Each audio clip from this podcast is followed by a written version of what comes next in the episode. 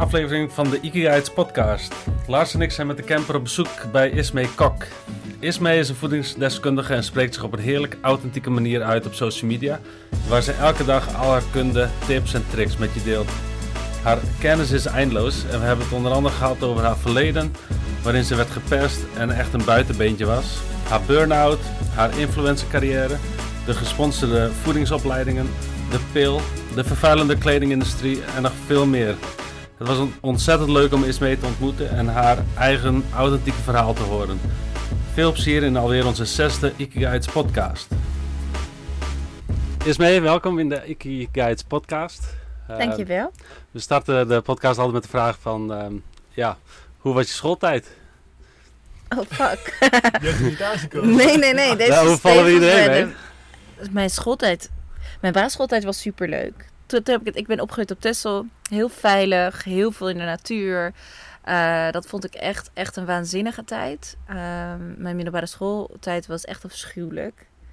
En, uh, Waarom dan? Ja, ik, ik denk... Um, ik ben natuurlijk ook daar opgegroeid op Texel. Je hebt één middelbare school. Iedereen gaat naar dezelfde school. Ehm, mensen hebben weinig gezien van de wereld. Dus vinden heel veel dingen raar. En uh, daardoor is er heel veel, heel veel speculaties, heel veel roddels. En zeker als tiener is dat gewoon super heftig. Als je er niet helemaal bij past. Um, Waarom dus... had je het idee dat je niet paste dan? Want als de rest een klein wereldbeeld had, hoe, hoe kon jij wel een groot wereldbeeld hebben? Nee, wij komen niet van Texel. Ah, zo. Ja, dus, dus wij zijn import. en, uh, en ik weet niet precies wat het was, maar ik denk ook gewoon... Ja, ik weet het niet. Ik vond het echt afschuwelijk. Ik, ik merkte ook heel erg uh, dat ik toen al heel tegendraads was naar mijn leraren toe. En heel vaak uh, dingen onredelijk vond. En ik begreep bijvoorbeeld echt niet waarom ik in vredesnaam uh, zes cijfers achter de pi moest weten. Ik vond het allemaal bullshit. En dat ging ik ook de hele tijd heel hard vermelden natuurlijk. Um, en wat ik overigens nog steeds vind. Maar dus, dus ik, ik weet niet. Ik ben ook van school gestuurd uiteindelijk. Ik heb ook niet mijn middelbare schooldiploma gehaald toen Op ik Texel. van Tessel ging. Ja. Want je hebt maar één kans op Tessel als je daar Ja, als je dan klaar bent, dan ben je ook klaar. Dus, uh, dus toen ben maar ik... waarom ben je dan? Omdat je gewoon te Nou, ik ben, ik ben uiteindelijk... Ik, ik ben wel geschorst geweest eerder, maar... Um, uiteindelijk heb ik toen mijn, mijn, mijn, mijn, diploma niet gehaald. Toen werd, was het ook, waren er ook heftige dingen gebeurd. Um, heel erg gepest en uh, aan mijn lot overgelaten, waardoor ik mijn uh, examens niet heb gehaald. En toen ben ik dus van Tessel gegaan zonder uh, diploma. En toen was ik natuurlijk ook nog maar 16 of zo. En toen heb ik uiteindelijk uh, in Amsterdam een uh, middelbare schooldiploma gehaald. Maar dus ook niet op Tessel. Dus de middelbare schooltijd was gewoon super heftig. Veel, veel shit gehad. Maar omdat je dus gepest werd? Ja, ja wel. En dat heeft grote, grote impact natuurlijk op je ja, levenskeuzes. Zeker, zeker. Dus ik wist echt niet hoe snel ik daar weg moest. Oké, okay, dus, ja. dus het pesten en, en, en, dat je... Ja, heel eenzaam voelde. Ja. Dat maakte wel uh, dat ik gewoon uh, zo, zo snel weg wilde. Dus toen ben ik ook heel jong naar Amsterdam gegaan. Ja. En daar vond je wel meer wereldbekend wereld. Nou, daar ben ik eigenlijk heel lang op zoek geweest naar, naar wat ik dan uh, wilde natuurlijk. Eigenlijk kwam ik heel snel met modellenwerk in aanraking. En uh, omdat ik natuurlijk, ik was altijd gepest ook veel om hoe ik eruit zag. Mensen noemden mij door mijn lippen bijvoorbeeld altijd vis mee. Wat natuurlijk nu heel grappig is. Want nu gaan ze er zelf voor naar de. Maar waar werd je dan om gepest? Want meestal is dat om uiterlijke dingen dan. En ja, dan... dit, dit, was ook uiterlijke dingen. Maar toen was, was het dikke lippen ding nog niet, uh, nog niet hip bij de pip. Oh, niet hip. Toen was en, Instagram er nog niet natuurlijk. Toen was Instagram er nog niet. Toen waren de filters er nog niet. Dus, uh, dus, dus ik, toen, ik in, toen ik werd gevraagd als model, dacht ik, huh, hoe kan dat dan? Want ik had zo'n verdraaid zelfbeeld dat ik echt niet, dat, het, dat ik echt lelijk was. Dat, ik, uh, dat dat heel bizar was. En toen ben ik daar ingerold en daar gewoon vol voor gegaan. Ik denk dat de grootste motivatie was om dat te gaan doen. Ook van, ik ga iedereen het tegendeel bewijzen. En dat was echt mijn motivatie. Van, ik kom nooit meer terug op dat eiland. En ik ga... Weet je, dat was echt mijn motivatie om dat te gaan doen. Niet omdat ik het leuk vond of zo. Ja, ja. ja, wel vet grappig eigenlijk dat je gepest wordt om een uiterlijk en dat je dan een model wordt. Waar, uh... Ja, dat is natuurlijk echt... Ja. Je ziet heel vaak unieke gezichten bij, bij modellen. Die in de reguliere wereld nog raar gevonden worden. Ja. En uh, wat deed dat met jou dan? Dat je ineens werd gevraagd als model. En ja, ja het was echt bizar. Ja, dat was, heel, dat was heel onwerkelijk. Want hoe kwamen ze bij jou dan? Uh, gescout in de Kalverstraat. Oh, je liep daar gewoon en dacht, Ja. hey. Gewoon echt zo'n zo'n zo'n standaard verhaal. Ja, ja. Ja. Ja, ja, dus dat was eh, heel grappig. En heel veel haarshows gedaan. Ik heb, veel, ik heb natuurlijk rood haar. En eh, dat was ook een hele bijzondere wereld. Uiteindelijk ehm, was ik begon natuurlijk gewoon als regulier model heel dun. En ik werd steeds wat voller. Ik kom echt uit een hele Bourgondische familie. Die zeg maar niet heel, heel allemaal maatje 32 zijn. En ik kon het gewoon niet. Ik kreeg mezelf niet dun genoeg. En dat ging echt over centimeters. Dus ik moest nog meer afvallen, nog meer afvallen, nog meer afvallen. Het lukte me eigenlijk gewoon niet, terwijl ik echt nog maar heel weinig at. En toen ben ik op een gegeven moment dus voeding en diëtetiek gaan studeren in de hoop dat ik het recept zou vinden Ah, tot afvallen. Maar daar vond ik een heel ander recept. Ja, welk recept vond je daar dan? Daar vond ik het recept van de corru- corrupte maatschappij en hoe eh, eh, vanaf scholing mensen beïnvloed worden om bepaalde dingen te geloven. Zoals bij voeding en diëtetiek, het voedingscentrum met Unilever. Ja. En hoe dat eh, allemaal met elkaar verbonden is.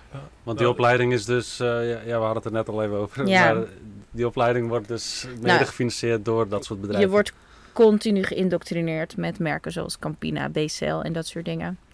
En eh, het, hele, het hele beeld is natuurlijk een en al voedingscentrum. Dus je gaat mensen met darmkanker adviseren om zes bruine boterhammen met margarine te eten per dag.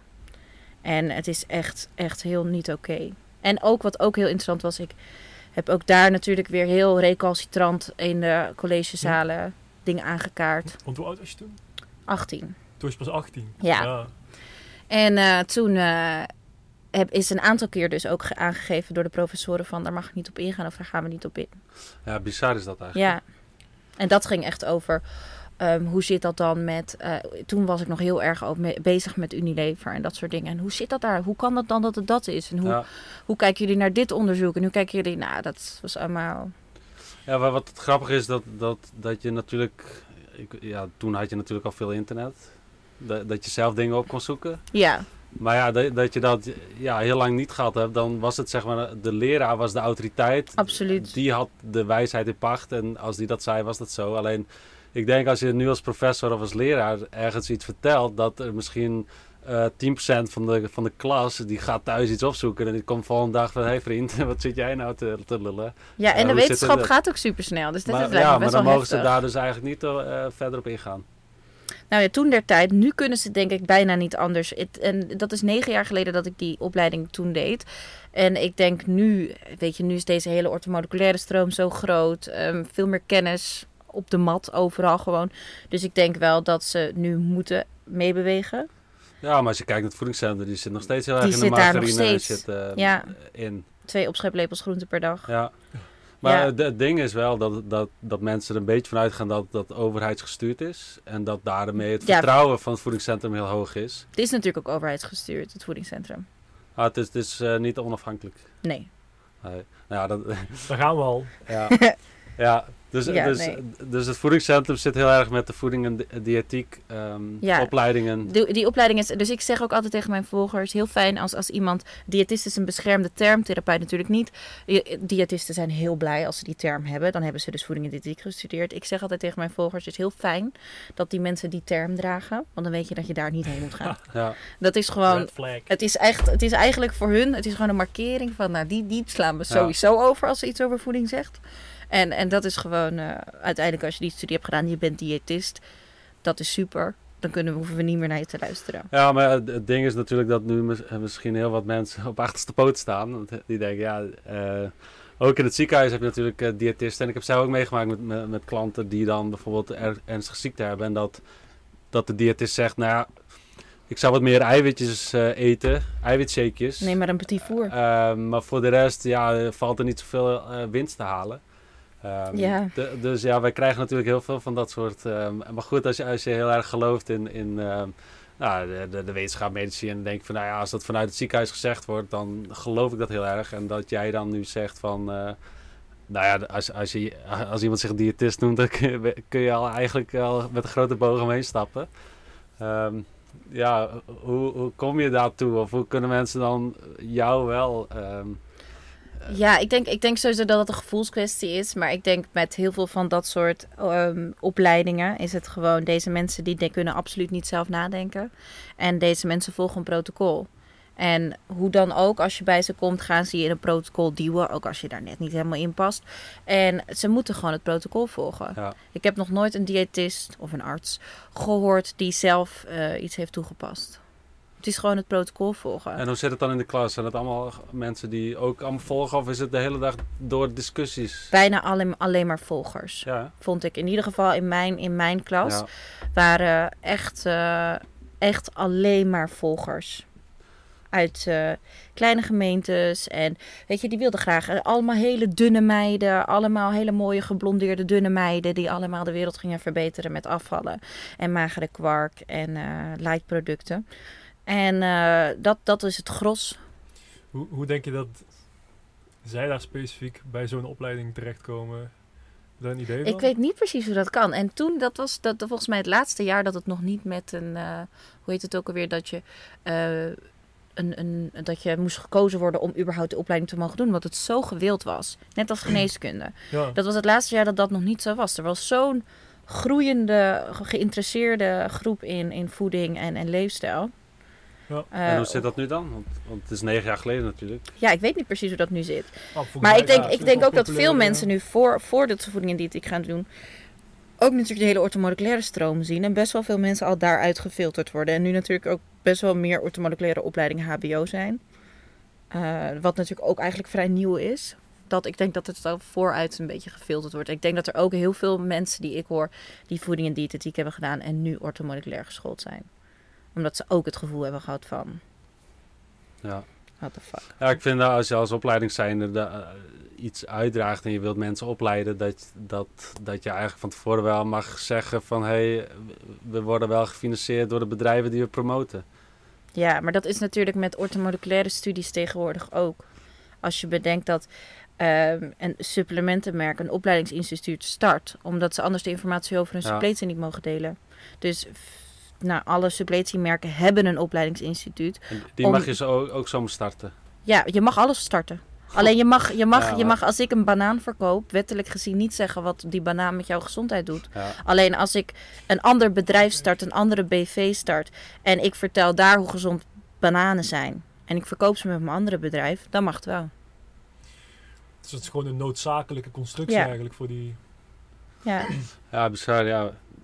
Dat zie je natuurlijk in de farmaceutische industrie ook heel Ja, erg. Met huisartsen en zo. En je, je mag het bijna niet zeggen, omdat, omdat het heel erg klinkt alsof je ja, dan heel erg rebels wil zijn of zo. Maar als je heel, eigenlijk heel concreet kijkt. eh, ook Ab Oosterhuis die elke dag op de televisie is en, en dingen mag roepen en daar gewoon keihard aan verdient en dat soort dingen. Dat dat als eh, zo ver gaat als, als die opleidingen zo, waar je eigenlijk wel instapt met een eh, hele schone intentie, denk ik. sowieso. Ehm, ja. Maar dat, dat je dan direct al een beetje geblurred wordt. ja, eigenlijk gewoon direct een beetje gebrainwashed. Ja, want zeker in voeding en gezondheid is, eh, is het natuurlijk super complex en het is niet Is één het. waarheid.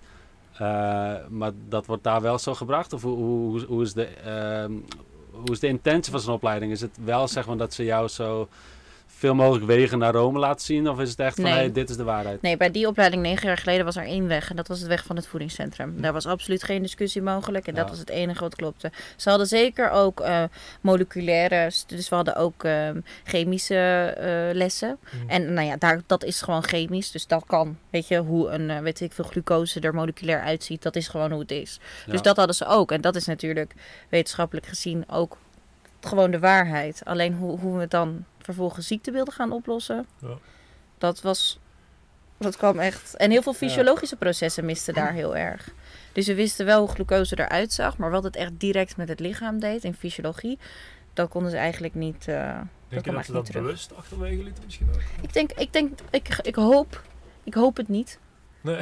Ik, Ja. ik, eh, ik, ik heb heel vaak dat ik denk, van, misschien, maar het kan toch niet dat iemand die dat heeft bedacht, dat niet zelf ook weet. Ja. Nee, ja, Dat je is het kan, een je beetje. kan natuurlijk eh, bijvoorbeeld Sonja Bakker, die, die, eh, die was ook super populair. En ik geloof wel dat die in het begin heel erg eh, de juiste intentie had. En misschien Ja. daarna een beetje commercieel en, en eh, eh, ja, gemolken.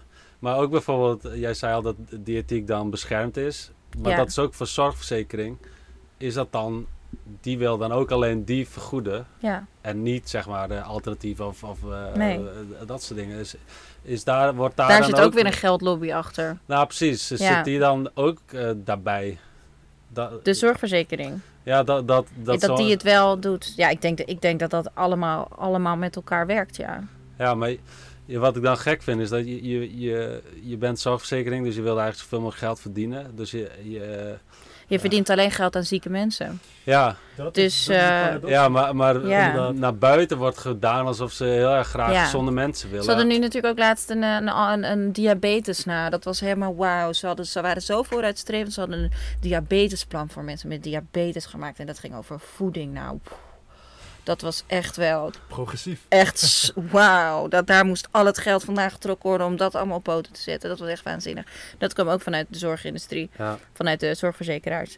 Dat, dat wij als, als anders geschoolden of anders denkenden echt dachten, jongens. Ja, maar je, je wilt toch op een gegeven moment resultaat zien. Dus ah, je, Ja. je weet me, eigenlijk al zeker dat als je ja, met diëtiek eh, een eiwitshake hier, een, een, een boterham met margarine daar, dat je waarschijnlijk niet heel veel resultaat gaat boeken. Eh, dat de zorgverzekering of, of eh, het instituut zelf zegt van hé, hey, eh, we zeggen dit nu al heel lang. Maar waar zijn de resultaten als je kijkt naar de samenleving, et cetera? Ja, dat het Ehm, blijft stijgen. Ja. Ja, Ja. Dat, dat, dat je dan toch op een gegeven moment zoiets hebt. Daarom denk ik, iedereen die kritisch naar die data kijkt, die ziet toch dat het niet werkt. Ja, maar ja, Ja, ik, wil me het dus- niet per- per se in, in dat hoekje duwen dat het met slechte intenties is. of Nee, corru- nee. Maar ja, maar corruptie eh, Dat kan twee proeft kanten wel op. Hè? Of, of je kijkt niet kritisch, om wat voor reden dan ook. Nou, dan, dan hoeft die per se corrupt te zijn. Maar ja, Dan kan je misschien gewoon dom zijn. Ja, Nou ja, ja, in ieder geval Ik denk dat je wel, denk Nee. wel dat je dan eigenlijk al met corruptie te maken hebt. Omdat je, als je zo'n belangrijke opleiding hebt eh, met gezondheid, wat in principe iedereen het meest belangrijke vindt in het leven. En eh, jij kijkt niet kritisch naar data of naar, naar vooruitstrevende dingen. Dat je eigenlijk wel eh, met oogkleppen kunt spreken van oké, dat, dat is... Ja, de verantwoordelijke die... ehm, de Ja. eindverantwoordelijke. Ja, maar ook de lagen eronder. Als jij als leraar bent en ik... En ik, en ik, nee. ik, weet, ik weet wel een verhaal van Bruce Lipton. Die, die had dus epigenetica eh, dingen ontdekt. En die gaf dan ook les aan de universiteit. En hij moest dus eh, de studenten iets leren... waar hij al 100% zeker van wist eh, dat dat niet klopte. Maar hij mocht het van de universiteit niet anders zeggen. Omdat eh, ja, anders de hele leerprogramma werd onderuit getrokken. Oh. Uh, dus die is op een gegeven moment, heeft dat nog jaren gedaan. En op een gegeven moment, ja, zei hij, ja, wat ben ik eigenlijk aan het doen? De- dus ik vind dat wel een be- beetje, Ja, het, het is een gekke wereld. Omdat, ja, het, het- er valt inderdaad heel veel geld te verdienen ja, ehm, aan zieke mensen. ja. Dat is Maar een goed. waanzinnig verdienmodel. Ja. En eh, ja, je ziet toch dat mensen daar een beetje verdwaald in raken. Omdat ze heel erg eh, in conflict komen met, ja, eh, diëtist heeft de goede intenties. Maar ja, als de opleiding de minder intenties heeft, maar de diëtist wel. Ja, Ja. dan wil je die diëtist wel geloven. Maar ja, hoe, hoe, hoe vind je nog een beetje een weg daarin? Want dat, dat, dat kreeg ik ook vraag voor, voor aan Ja. jou. Is van, ja, wa- waar begin je een beetje eh, als je het echt dus niet meer weet? Want ik denk als je vanuit de huisarts ergens naartoe gestuurd wordt, dat dat je beginpunt is. En dat is eigenlijk altijd een diëtist, mochten we het Ja. hebben over voeding. Ja. Waar je begint is denk ik sowieso altijd bij gevoel. En, en waar je... Ik denk dat je ergens heen geleid wordt. Ik denk dat er... Dat als mensen bij jou komen en zeggen... ik weet niet waar ik moet zijn... dan is er een reden dat ze daar bij jou staan om, om dat te zeggen. Toch? Ja.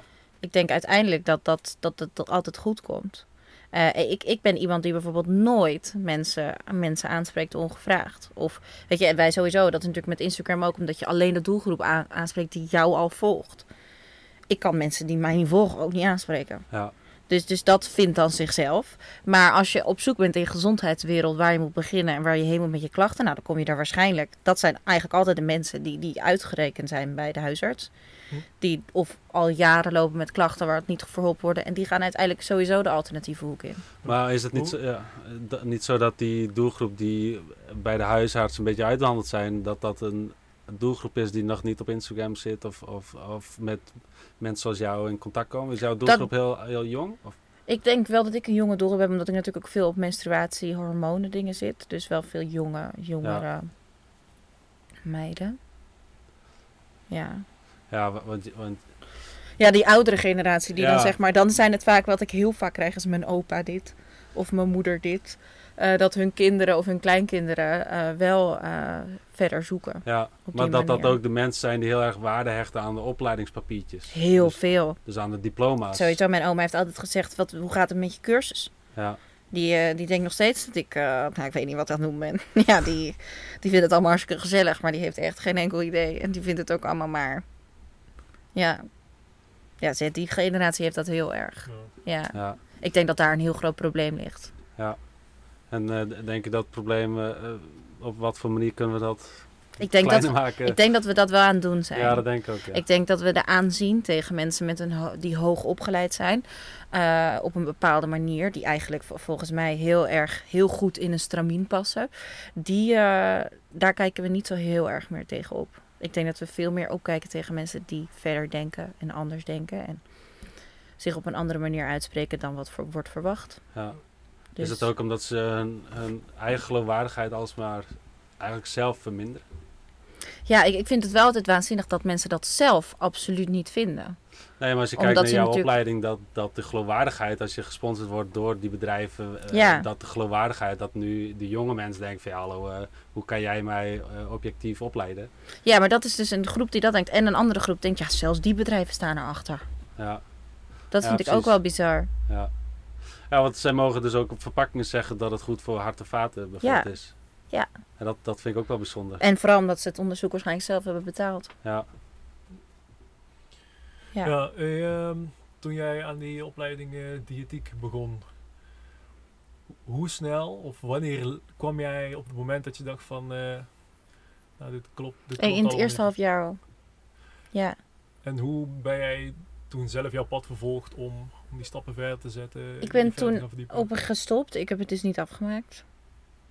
En eh, toen ehm, ben ik eigenlijk een hele andere... Ik had wel altijd interesse in voeding en gezondheid, maar ik ben toen een hele andere kant op gegaan.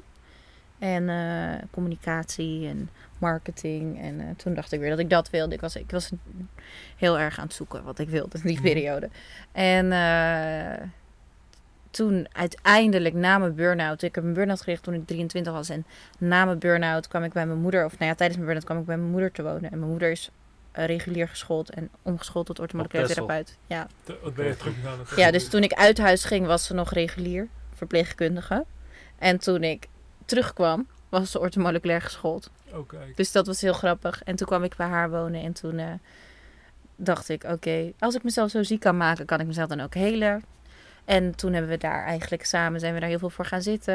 En toen ben ik daar super door geïnspireerd en heel veel boeken gaan lezen. En toen ben ik die studie tijdens mijn burn-out gestart. Kijk, ja. Hetzelfde als je de moeder. Ja, ja.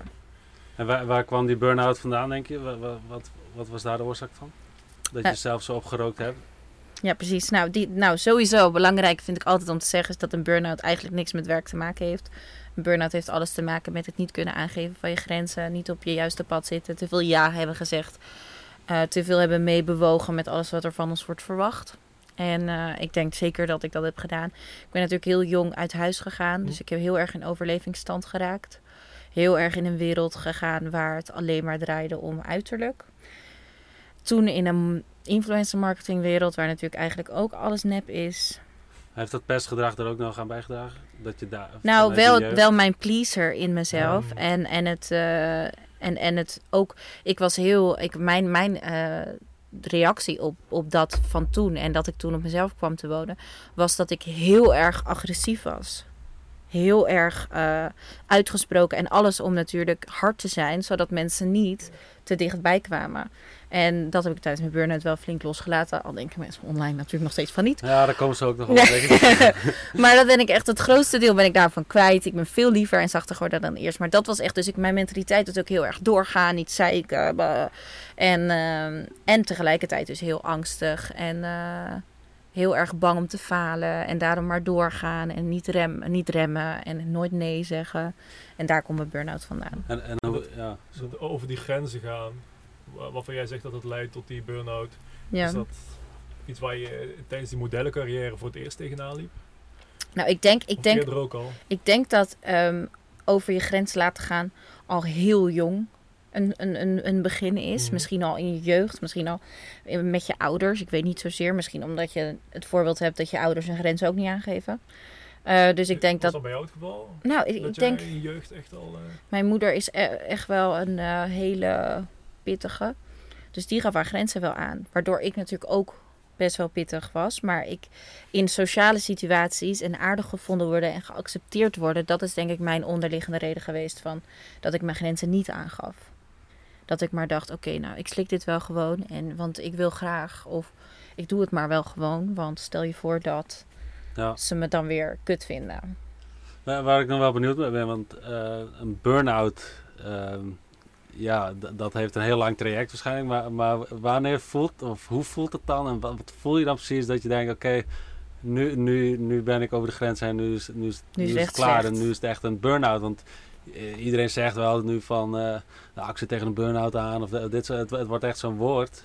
Eh, Ja, dat maar is- ik, ik, ik dat heb er geen wel- gevoel bij. Ik weet, ik weet niet wat, wat, je, wat iemand dan voelt die echt eh, ja, opgerookt is. Nou, ik, kan, ik kan het wel uitleggen. Maar ik had bijvoorbeeld... Iedereen is bij, iedereen is anders. Maar ik heb ehm, drie jaar eigenlijk voorafgaand aan mijn burn-out... best wel heftige fysieke klachten gehad. Het begon met het eerste jaar hele heftige darmklachten.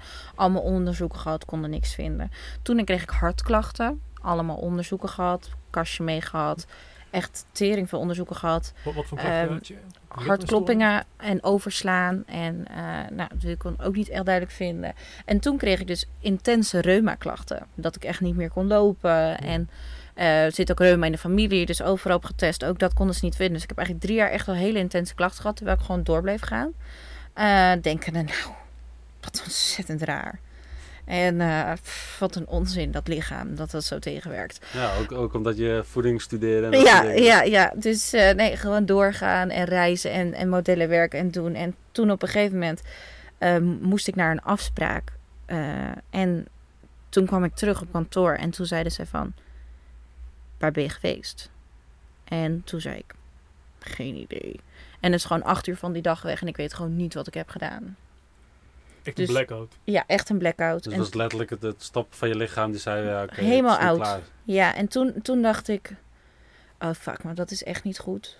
En eh, toen eh, eigenlijk, toen de dag, dag, de dag dat ik daarna wakker werd, werd ik super depressief wakker. Maar heel erg vanuit mijn lichaam en niet vanuit mijn hoofd. Dus ik kon, kon dat allemaal nog relativeren. Ik dacht, nou, ik ben toch hartstikke gelukkig. Ik heb een hartstikke goede baan. Gaat hartstikke lekker. Leuke Ja. studie, leuke mensen, hartstikke leuk. Maar vanuit mijn lichaam voelde ik gewoon dat ik echt niet meer wilde. Ook heel suicidaal opeens. Dus toen dacht ik, nou, dat is, dat is ook niet goed. en eh, toen dacht ik, nou, dan ga ik een maand, eh, een maand stoppen. Dus toen had ik een maand vrijgenomen. En eigenlijk stort je het moment dat je rust neemt, stort je pas echt in. Dus toen stort ik wel echt in. Toen dacht ik nog, ik ga een maand naar New York, lekker ontspannen. New York is Geen wel idee hoe ik dat had bedacht. Weinig prikkels daar. Ja, ja, nee, dat is een stuk beter. Hoe, eh, hoe, hoe stortte je in dan? ik stortte echt in door gewoon. Toen kwam die hele depressie op gang. En ik wilde gewoon niet meer uit bed. Ik was zo overprikkeld. Ik kon eigenlijk niks meer aan. En eigenlijk nu als ik terugkijk, heb ik die hele drie jaar ben ik gewoon iedere dag fucking moe geweest. Ja, Heb want ik gewoon dat niet wil ik vragen van wat, wat als, als iemand dit nu hoort, zo, die, wat is het moment dat je denkt, eh, eigenlijk is dit al op weg naar een burn-out, dus ik kan maar beter nu op de rem trappen eh, voordat het te laat is. Wa- Wat is een beetje het punt? Ik denk, ik denk die, die extreme vermoeidheid. Ik lag altijd te slapen al in de tram. Ik kon op een gegeven moment niet meer fietsen. Ben ik gewoon. Ja, maar dat, dat is eigenlijk wel een standaard ding tegenwoordig. Als je in de trein je- komt, 's ochtends of zo, of, of na allemaal dat- slapende dat- mensen. allemaal slapende mensen. De studenten die zijn altijd moe. Iedereen is maar chronisch moe, maar dat kan door voeding of het kan van alles Dat zijn. kan van dus alles het, is, zijn. het is moeilijk om dan het is ook lastig. Het is ook lastig. En nu. Ik heb het nooit op tijd. Ik denk als ik er op tijd bij was geweest en had geweten dat al die klachten uiteindelijk door stress zijn, waren gekomen, was ik er natuurlijk veel eerder bij geweest. Maar, maar ik had geen idee en de mensen die mij onderzochten ook niet. Maar had je dan ook echt op de rem getrapt? Want, want stress is ook weer zo'n woord die iedereen gebruikt. ja, dat je we- denkt, dat, ja, we- dat weet je natuurlijk ik ben nooit. druk, druk en eh, iedereen heeft stress. Maar denkt, nou het komt wel, het komt wel. Iedereen is dat toch, toch aan ja. het uitstellen om, om daar echt stil bij te staan. Oké, nu is het klaar. Nou, ik denk als je het nu meemaakt zoals ik het heb meegemaakt, nu, nu, Ja, voel maar ik- moet dat dan eerst gebeuren? Dat, nou ja, misschien wel. Ik zou mijn burn-out altijd opnieuw weer doen. Het heeft Ja. drie jaar geduurd. Ik heb, dacht dat ik drie maanden op Texel zou wonen. En ik heb tweeënhalf jaar op Texel gewoond. Wat veel langer dan ik had verwacht. Ja. Ja. ja, Ja, zeker. in principe is het ook wat jij zegt, het is, een, het is een soort van repetitie van elke keer weer over die grens gaan. Op een gegeven moment zegt je lichaam gewoon van eh, hey, eh, tot hier en niet verder, letterlijk. Ja. Eh, en je stort in. Want jouw vraag is, wat zou de eerste... eh, wat zou het eerste teken zijn waarin je zou kunnen Ja. merken dat je tegen een burn-out aanloopt, of in ieder geval in dat proces bent van in een burn-out aan belanden? Ja, het, herkennen feite- ervan. In, in feite is elke klacht, elke lichamelijke klacht, zeker een niet te verklaren klacht, Ja, een uitnodiging om te gaan kijken van eh, wat, wat is er aan de Ja. hand. Dus ja, in jouw geval waren dat, dat darmklachten, Ja, vermoeidheid. Ehm, maar ja, juist die vermoeidheid is zo lastig omdat iedereen moe is. Kijk, je kan moe zijn omdat je een keer een paar uur slaap mist. Maar ja, je kan ook moe zijn omdat je gewoon chronisch tegen je, tegen je gevoel ingaat. Ja.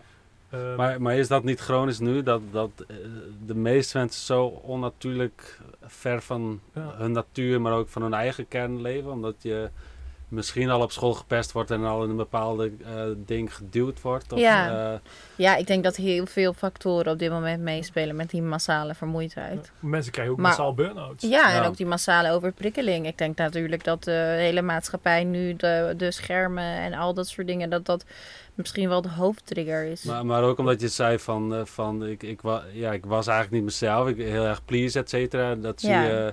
Zie je nu op social media waarschijnlijk. Eh, je ziet overal dat mensen eh, maskers dragen van eh, Ja. eh, beschermingslagen. Ehm, ja, dat had jij waarschijnlijk ook. Dat, dat, je, dat het echt zo'n beschermingsmechanisme was, waardoor je eigenlijk heel erg buiten jezelf leefde. En ik, en dat, ik zie dat altijd omheen ook. Ja, dat had ik toen de tijd zeker. En ik leefde heel extrovert. Altijd heel eh, op feestjes en, en dingen. En ik kwam er eigenlijk door mijn burn-out achter dat ik gewoon eigenlijk super introvert ben. En alleen maar oplaat als ik alleen ben. Maar ik was nooit Hm. alleen. Ik heb gewoon zeven jaar niet opgeladen. Als ik daar nu aan ben, ik, ben, ik word spontaan moe van als ik aan denk hoe ik toen leefde. Ja, echt Ja. bizar. Ik ben eigenlijk nog wel benieuwd, want je vertelde dat je 2,5 jaar uiteindelijk op, eh op Texel bent geweest. Ja. Wat heb jij gedaan om te herstellen? Hoe heeft dat traject eruit gezien? Want je hebt hulp gekregen van je moeder, begrijp ik. Ja, maar- ja, ja. Nou, ik heb sowieso het eerste half jaar. Mijn moeder zei eerst: Volgens mij heb je zeven jaar niet geslapen. Dus ga eerst maar gewoon even slapen. Dus ik heb een half jaar bijna in bed gelegen. Toen was ik ook, kwamen ook heel veel angsten kijken. Dus toen heb ik ook eh, een half jaar niet, niet durfde ik niet naar de zuur. Ik kwam natuurlijk terug op Texel. Hmm. Waar ik niet weg was gegaan op een hele geweldige, leuke manier. Dus het voelde voor mij ook heel erg als fa- alsof ik had gefaald. Alsof het dus niet was gelukt. Eh, waardoor ik ook niet naar buiten durfde door de mening van anderen. Eh, dus dat was ook best wel heftig. En toen ben ik dus eigenlijk een half jaar gewoon binnenshuis geweest. En heel erg opgeladen. Op een gegeven moment zijn we verhuisd naar de natuur op Texel, dichterbij in de duinen. Dus dat ik gewoon vanuit mijn huis naar de duinen kon. Dus toen ben ik heel veel alleen gaan wandelen. Hoefde ik niet naar dat, het dat dorp. was mede daardoor dat, dat ja, jouw ouders Nee, bij de natuur dat kwam zo. ja, dat was toeval. Want hoe, zagen zij, de- hoe keek zij naar jou dan als jij een half jaar in bed ligt? eh, dat vonden ze helemaal prima. Totaal oordeelloos. Ja, wel, maar ik bedoel, qua zorgen dat je denkt van, oh, dit, gaat dit gaat niet goed. eh. Ja, ik, ik weet, dat weet ik eigenlijk niet. Dat zou ik steeds moeten vragen. Maar, maar ik heb het idee dat... Want mijn moeder woont dus met haar vriend samen. En, en nou ja, toen ik van Tesla afging, was, had, ze- had- waren mijn ouders nog samen. En toen waren mijn ouders uit elkaar en ze hadden een nieuwe relatie. Maar in heel veel liefde is dat gegaan. En ook Kees, zeg maar de vriend van mijn moeder, die kreeg opeens een, een kind in huis. Eh, in zo'n... Ik was zeg maar echt niet mezelf. Ik was echt niet gezellig. Nee. En eh, dat heb ik gewoon helemaal. Ik, zij, zij waren zo behulpzaam en zo lief. En hebben eigenlijk helemaal zonder mening me in huis gehaald. En gewoon, zeker in het begin, per dag hebben we gewoon gekeken wat ik wilde. En, en eh, waar ik behoefte aan had. En dat was wel echt waanzinnig. Als ik zonder hun heb ik geen idee hoe ik er dan uit was gekomen. En, en hoe zag dat dan eh, er precies uit? Want, want die vraag heb ik ook een paar keer in de sticker gekregen van, ja, ik, eh, ik heb een burn-out, eh, wat, wat kan ik het beste doen? Ja, nou wat, je, wat ik denk het beste wat je kan doen is dus sowieso als eerste. Omdat kijk, ik kon natuurlijk helemaal uit mijn eigen, op mijn, uit mijn situatie komen door mijn baan, mijn studie en mijn huis op te zeggen. Heel veel mensen kunnen dat natuurlijk niet. Nee. Omdat ze afhankelijk zijn van geld of van Ja, precies, andere dat dacht ik ook, want je bent 2,5 Ja. jaar eruit geweest. Hoe, eh, dat- Ja, ik heb gewoon, ik had goed eh, verdiend. Ja, precies. ja. Dus ik heb ook gewoon daardoor niet, eh, niet hoeven nou ja, werken. precies. Eh, wat natuurlijk heel veel geluk heeft gebracht. Want ik denk als je die stress ook nog hebt, Ja, dat ja. dat echt wel een extra heftige zorg is. Als je kinderen hebt of iets, dat is natuurlijk allemaal anders. Ik denk dat het belangrijkste dat je, wat je dus gewoon mag gaan leren, is, is dat, ehm, dat het een veel diepere oorzaak heeft dan je hebt druk van werk. Ja. En dat je je werk hartstikke leuk kan gaan verminderen of leuk ander werk gaan zoeken. Maar dat de, dat de thuissituatie jouw burn-out ook creëert. En dat wie jij bent en hoe je reageert en hoe je je grenzen aangeeft, dat is de basis van of je gevoelig bent voor een burn-out. Niet wat voor werk je doet. Tuurlijk, werk is een trigger. En als je daar ongelukkig bent en als mensen heel veel van je vragen, dan kan je Ja. sneller er doorheen gaan. Maar de basis ligt veel dieper in je. En dat is denk ik waar, waar mensen mee aan de gang innerlijke eh, werk. Ja, veel meer innerlijk werk. En, en, en hoe doe je dat? Ja. Want het is nogal eh, breed. En, en, Dat is natuurlijk ook en breed. daar is nou, ook weer heel veel over te lezen. En ik daar kun je denk- ook weer stress van krijgen. Dat denk ik, ja. dat denken mensen, what the fuck. Ja, hoe, hoe- hoe Ehm, heb jij dat gedaan? Nou, ik ben sowieso, ik heb regressietherapie gekozen. Eh of eerst hypnotherapie gekozen. Ik heb sowieso een verleden met heel veel therapie. Ik ben absoluut niet bang voor therapie. Ik heb altijd zoiets gehad van, ik vind het mega leuk om mezelf te ontwikkelen. En ik vind met therapie dat je gewoon veel sneller door bepaalde lagen gaat dan als je een boek leest. Hm. Dus, eh, dus ik had hypnotherapie gekozen. Dat leek me cool. Dat was ook met kleuren. En dan hoef je niet zoveel te praten. En nou, dat, zat er, dat is helemaal mijn straatje. En dat was het ook eigenlijk echt. Dat is eh, een hele mooie manier van eh, verbinden met mijn emoties. Iets wat ik echt helemaal kwijt was. Dus wat voel ik eigenlijk als ik dit doe? En wat voel ik? En ik dacht alleen maar. Dus de hypnotherapie bracht me heel veel dichter bij mijn gevoel. Hoe, Maar- hoe ging ja. dat praktisch uh, Ja, zo dat ik hypnotherapie? En, gehypnotiseerd echt? eh, nou, nee, eigenlijk kwamen we daar dus. Uiteindelijk zijn we daar niet eens echt naar, aan toegekomen. Want we waren echt bezig, eigenlijk nog niet in hypnose. Eigenlijk het voorstadium dat ik mijn ogen dicht had. En dat we spraken over bepaalde dingen. En dat we heel erg ingingen op kleur. Dus welke kleur zie je? Hoe zie je? Hoe ziet dat eruit? Kun je het uittekenen? Kun je het uitbeelden? Je ziet een lichte en een donkere kleur. Wie, wat staat er voor? Wat staat erachter? Waar staat het voor? Het ging heel erg over het emotionele, het emotionele deel. Je bent verdrietig, welke kleur? En, en, en dat was zo abstract, eh, wat voor mijn analytische brein echt... Ik dacht van, nou, what the fuck is dit? En, maar ik voelde me daarna zo opgelucht, alsof ik mijn emoties er eindelijk uit had. Dat dat voor mij echt een hele, hele prettige manier, een hele zachte manier Hmm. was om mijn emotionele wereld aan te spreken. Omdat als je natuurlijk gewoon gelijk op je trauma ingaat en je gaat Ja. EMDR doen, dat is gewoon best wel fucking heftig. Want dat heb je ook gedaan. Ja, zeker. Hoe gaat dat dan? Want dat, dat hoor je ook vaak. Eh, Ja, dat is, ik ben eh, niet zo bekend met al die... dat is die- traumatherapie met piepjes of met lichtjes. En dan triggeren ze eigenlijk je linker en je rechter hersenhelft om je trauma te doorwerken. Alleen dan eh, ga je het ook heel erg herbeleven. En Oké, maar hoe, zie je dat dan? Dus dan, dan hoor je Dus je piepjes. hebt piepjes en dan... zegt zij, nou vertel maar. Ah, Oké, dus je moet het echt herbeleven. Ja, ja, ja, dus dan ga je het herbeleven. En, en hoe, wer- hoe, hoe, hoe helpt dat dan? Dat je het herbeleeft en dan nog een keer vertelt. En dat je het dan loslaat. Ik moet zeggen dat EMDR, ik heb best wel wat pittige trauma's. Eh, dat dat voor mij niet echt eh, de beste manier was. Juist omdat ik zo afgesloten was van, van mijn emotionele wereld.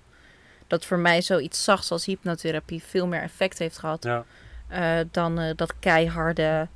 Ja maar ja, ik, ik stel... Wat me- voor sommige pro- mensen misschien wel heel fijn werkt. Nou ja, ik probeer me voor te stellen hoe dat dan werkt. eh, Want eh, dat je een piepje hoort en je vertelt er iets over dat het dan weg is of zo. Hoe- Nou ja, dan hoe- is het. Ja, dan, ja, weet jij dat? Ja, ik heb het idee dat dat EMDR, dat dat, of dat komt op mij over een beetje als een soort van shortcut. Want ja, je krijgt dus echt letterlijk, je moet de, de, de emotie of het trauma moet je ophalen. Dus je moet het naar je bewustzijn brengen. En dan eh, ga- krijg je allerlei prikkels toegediend, waardoor dat eh, trauma op een andere plek wordt opgeslagen of wordt verwerkt als het ware. Ja. Alleen dat is vaak één sessie toch? En dan, dan heb je het gehad. Of een paar, eh, omdat je dan eh, bijvoorbeeld, het is best wel intensief en alles komt natuurlijk terug, dus dat ze het dan in delen hakken. Hangt een beetje vanaf wat, voor Ja. wat je hebt meegemaakt. Alleen kreeg je daar verder ook nog Vrijwel geen begeleiding bij. Nee, nee, nee. Kijk, d- dat bedoel ik. Want iemand waarmee ik gestudeerd heb, die heeft dat gedaan om... Een, die was aanwezig bij een aardbeving in Indonesië of zo. En ook traumatische ervaring, alle ravage gezien op straat, alle, alle schade en zo. En ehm, nou ja, die kwam thuis en elke keer als er iets trilde, dan dacht hij van Ja. oh shit, daar gaan we weer. Ja. Dus die heeft dat EMDR ook gedaan. En die zei één sessie en ik, ik was het kwijt. ja, dus het kan ook Ehm, echt. En ik denk ook ja. als het bij bepaalde trauma's is dat, ook heel, is dat ook heel goed. Iemand moet er ook op die manier klaar voor zijn. Wel in contact staan met zijn emotionele wereld. Ja. En, en die trauma's, kun je die, ehm, kun je die, die dan, net zoals met pest of zo, dan hoor je wel eens dat dat, dat eigenlijk een, ja, een hele positieve drijfveer wordt in iemands leven. Eh, is dat met trauma ook zo dat je nu zoiets hebt, ik heb, ik heb allemaal dingen meegemaakt die gewoon belangrijke lessen zijn geweest. Dat je die nu Ik- ik- merk wel dat ik het-? Ja, ik, ik merk wel dat ik... eh, ik ben er de laatste tijd bijvoorbeeld echt helemaal niet meer mee bezig, godzijdank eindelijk. Eh, alleen eh, dat ik wel af en toe dan terugkijk en denk... Oh, wauw, ik heb er wel echt... ik, dat had ik niet gedacht, dat ik het zo goed zou doen in het leven. Ik ben er wel echt goed overheen, maar ik heb het nooit als, als motivatie kunnen gebruiken. Nou ja, omdat je zo net zei bij, bij Ja, bij dat pesten, eh, wel. En model, eh, Ja, dat wel. was wel een motivatie, maar dat was Ja. dus eigenlijk ook een motivatie niet per se uit een positieve bron. Nee. Nee. Nee. Nou, oké, met modellenwerk niet, maar je kan... Ja, Ja, je ja, nou ja. je hoort dat wel. Ik denk wel dat, het- dat uiteindelijk mijn, mijn drijfveer gewoon ja, veel positief heeft uitgepakt. Ja. En dat ik nu heel veel mensen wil helpen en bewust maken. en Zo. Dus uiteindelijk heeft alles een positieve uitwerking gehad. Ja. Ja, Maar de- dat zie je natuurlijk vaker, hè, dat mensen iets in hun jeugd meemaken, eigenlijk een negatieve ervaring hebben. Maar dat dat juist alweer een drijfveer is om gedurende het leven eh, nou, veel doelgerichter aan de slag te gaan. Ja. In het begin is dat vaak een, een motivatie uit een ne- negatieve bron geput. Dus het, Ja. eh, het verdriet of gevoel Ja. van eh, tekortkomen of wat dan ook. Ja, maar er blijft altijd wel iets van, eh, van hangen of zo. Ja. Ik, ik lees er wel van die boeken, van die autobiografieën van succesvolle mensen of zo. En dan het beginstuk gaat altijd over dat ze eh, uit de ghetto's komen en, en Ja. dat er, ze niks hadden en met een bootje de oceaan gingen. En, en dan, ja, echt, Ja. ehm, dat dat juist gewoon zo'n drijfveer was om wel te slagen. Eh, en, en dan slagen in de zin van eh, dat- oppervlakkige slagen.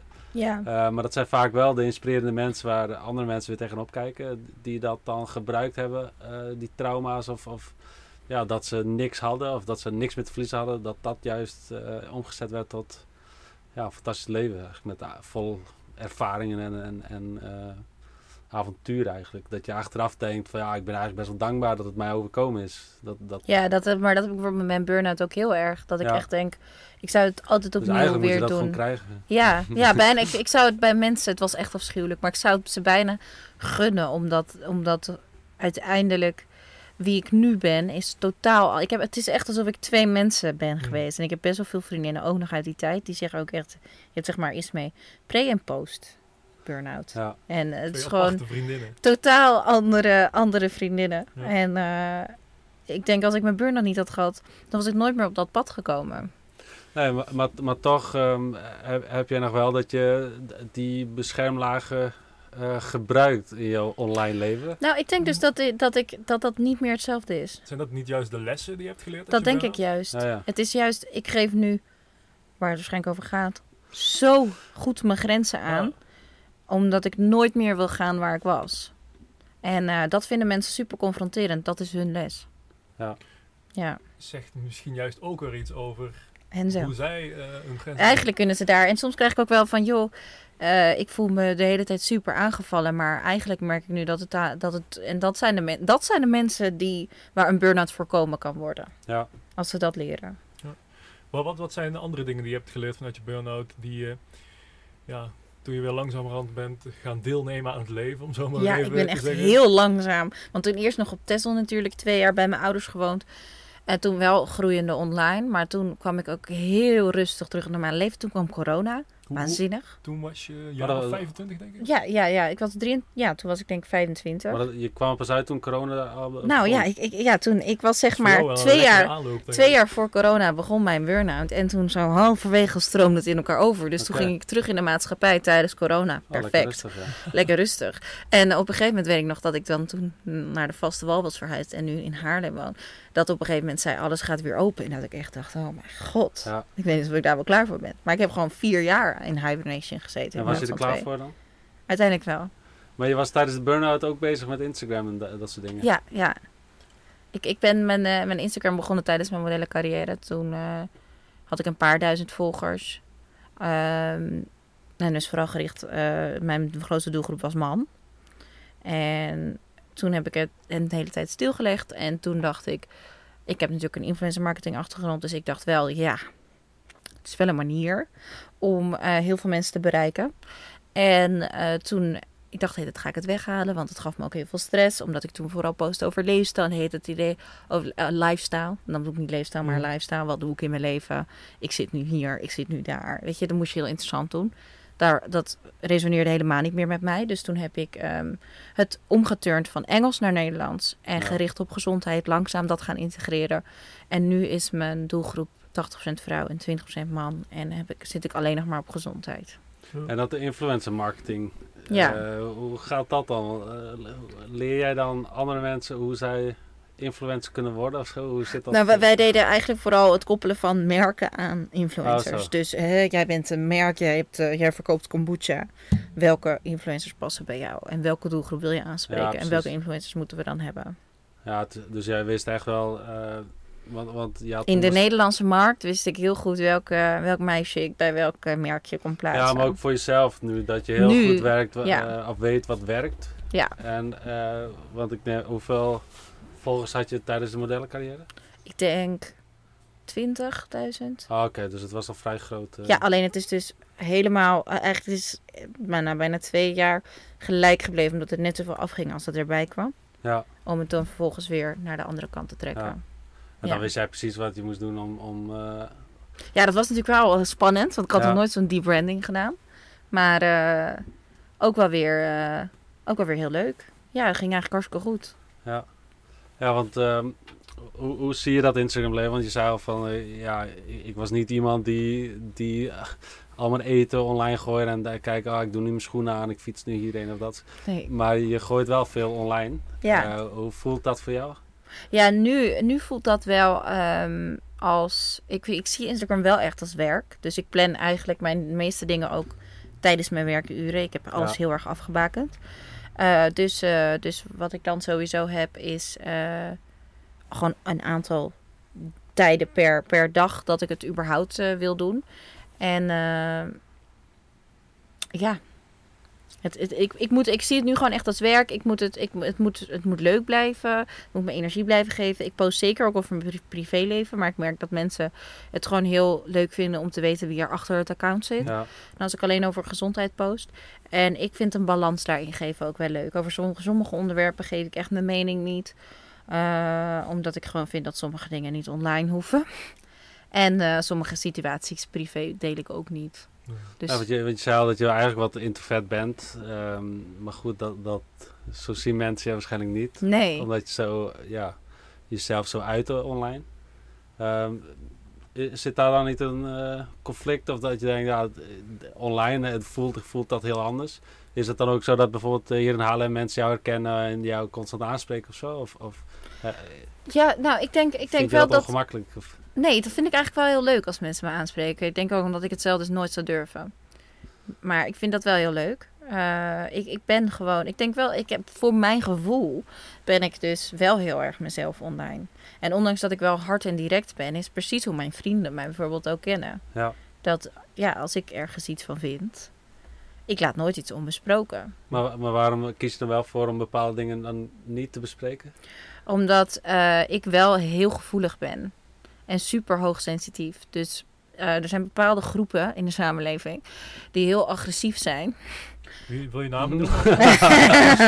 nou, zoals de mensen die geen dierlijke producten eten. Oh. Eh, maar er zijn er nog natuurlijk een hele, heleboel meer. Eh, Daar, en- daar wilde ik niet naartoe. Daar, Nee, nee, nee, dat we snap ik. nog even wakker maken. Maar ik, ik vind sommige mensen zijn gewoon zo heftig. En, eh, en ik, ik ben daar absoluut niet voor, niet voor. Ik ben absoluut niet degene die gemaakt is voor strijd. Hm. Ik ben heel strijdlustig, maar wel op mijn tempo, op mijn manier, wanneer het mij uitkomt. Aangevallen worden vindt volgens mij niemand echt fijn. Ehm, bij mij triggert dat gewoon, ja, gewoon heel veel emoties. Is dat ook niet een eh, manier voor jouw grenzen aangeven dan? Zeker, zeker. En ik merk nu wel dat dat. Ik, eerst deed ik dat dus niet en liet ik alles gewoon over me heen komen. En toen dacht ik echt, oeh, nu ga ik weer naar een situatie die ik niet moet creëren. En toen kreeg ik ook weer eh, moeite met Instagram en werd ik er heel moe van en overprikkeld. En dacht ik, dit gaat echt niet goed. Hoe ga ik het zo creëren dat ik het goed aan kan? En toen heb ik gewoon, nu moet ik gewoon super duidelijk zijn online. Heel veel mensen worden daardoor getriggerd. Maar ik moet gewoon super hard mijn grenzen aangeven. Ja, En ik probeer nu ook gewoon duidelijk te maken dat mijn Instagram is mijn woonkamer. Als je bij mij binnenkomt, spreek je me gewoon aan. Doe je normaal, alsof je tegen een mens praat. En mensen hebben gewoon heel erg het idee dat er een robot achter ieder account Ja. zit. ja, en dat ik assistentes heb of zo, denk ik. Ik weet het niet. Maar eh, heb ik wel, maar die zitten niet in mijn Instagram. Dus, eh, dus dat is gewoon wel... eh, je moet mensen gewoon africhten, lijkt wel. ja. En dat, dat doe ik. En dat vinden mensen echt wel soms wel heftig. Ik kreeg laatst ook een DM van een chick uit de tijd in Amsterdam. Nou, toen was ik natuurlijk sowieso een ander mens. Maar toen eh, zei ze, ja, ik wil wel eerlijk tegen je zeggen... dat eh, mensen in Amsterdam hebben het wel over je. En niet positief. Ze vinden je allemaal heel heftig online. En toen dacht ik echt, vriendin... De laatste mensen waar ik me toch druk om maak... zijn wel de mensen die daar nog steeds in Jimmy Woo staan. Maar goed, Ja, laat me ja, dat maar niet zeggen. ja, heb je niet gezegd. Ik zei, oh, wat ontzettend leuk dat je dat aangeeft. Wat super. ja wat, Wat wil- wat wil je daar dan mee? Wat zij daarmee willen, ja, ik Ja. weet het niet. Ik ga niet, niet mijn gedrag aanpassen. Nee, het, het is eh gek. Het zijn allemaal mensen die niet in de spiegel kunnen kijken. Waarvan akte, kan je dan het beste zeggen. ja. ja. Ja, dat is een beetje, dat merk ik zelf ook wel eens, dat, dat ze het gevoel hebben dat je een soort ambtenarenfunctie hebt. Dat je thuis eh, op kantoor zit, te Ja. wachten tot je DM's kunt beantwoorden.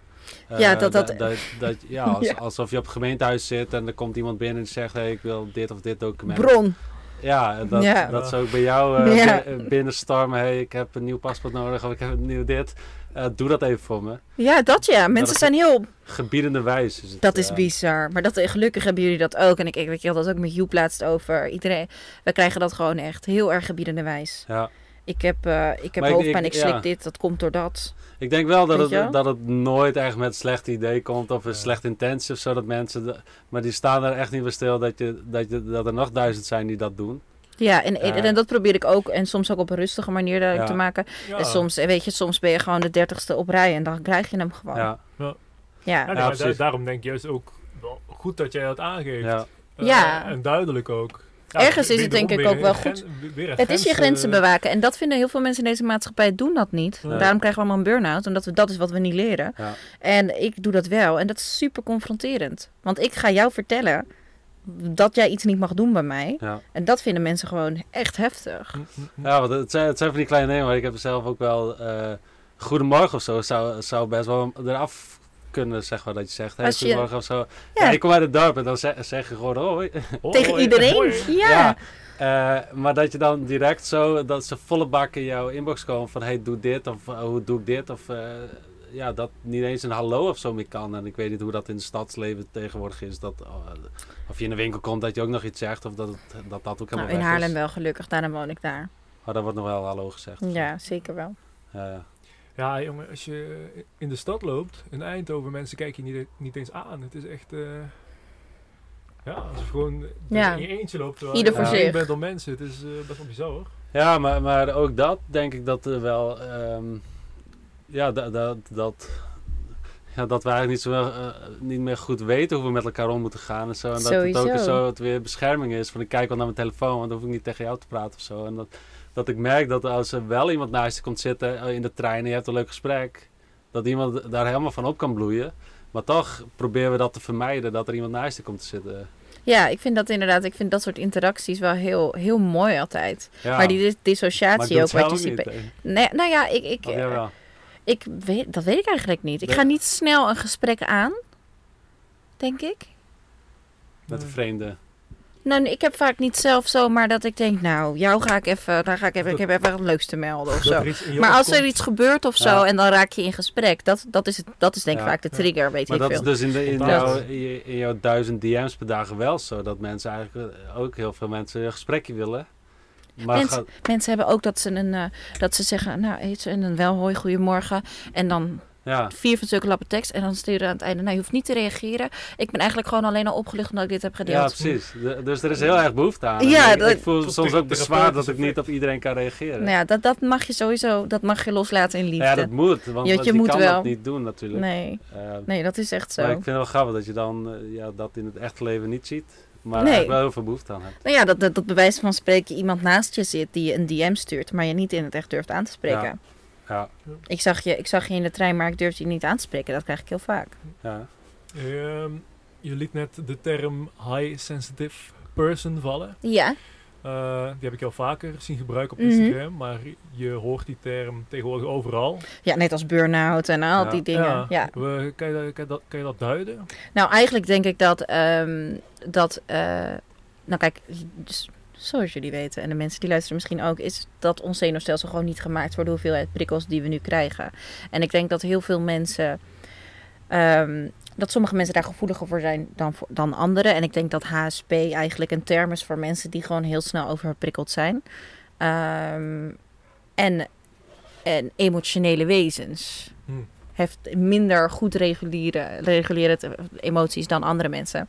En ehm, nou, bij mij is dat absoluut zeker het geval. Maar dat was dus voor mijn burn-out. Eigenlijk heb ik dus als iemand die supersnel overprikkeld is, daar continu doorheen geduwd. En nu dat ik het ben gaan omarmen en rust ben gaan nemen en ben gaan opladen alleen en met dieren, eh, kom ik erachter dat, dat, dat, dat waar dus mijn trigger zit. En weet ik dus veel beter dat als, een, als ik een bepaalde hoeveelheid prikkels, bepaalde prikkels van, van een bepaalde frequentie krijg, eh, dat, hoe heftig ik daarop reageer. Maar hoe voelt dat dan overprikkeld? Want dat vind ik ook weer zoiets als burn-out. Ik Ja. heb zelf nooit zoiets van, wow, ik heb nu zoveel prikkels dat ik overprikkel. Ik- Nou, dat zeg je nou wel, maar... eh, nou, ik, ik weet niet, ik kan niet aangeven van, oké, nu ben ik overprikkeld. Nu ben ik overloaded of zo. Dat ik denk, als- Nee? nee. Ik heb echt dat ik het helemaal voel tintelen in mijn handen, bijvoorbeeld, als ik overprikkeld ben na sociale dingen. Hm. Helemaal voel trillen je in mijn... fysieke- Dat ik echt het fysiek echt fysieke voel. onrust. Ja, heel veel onrust in mijn lichaam.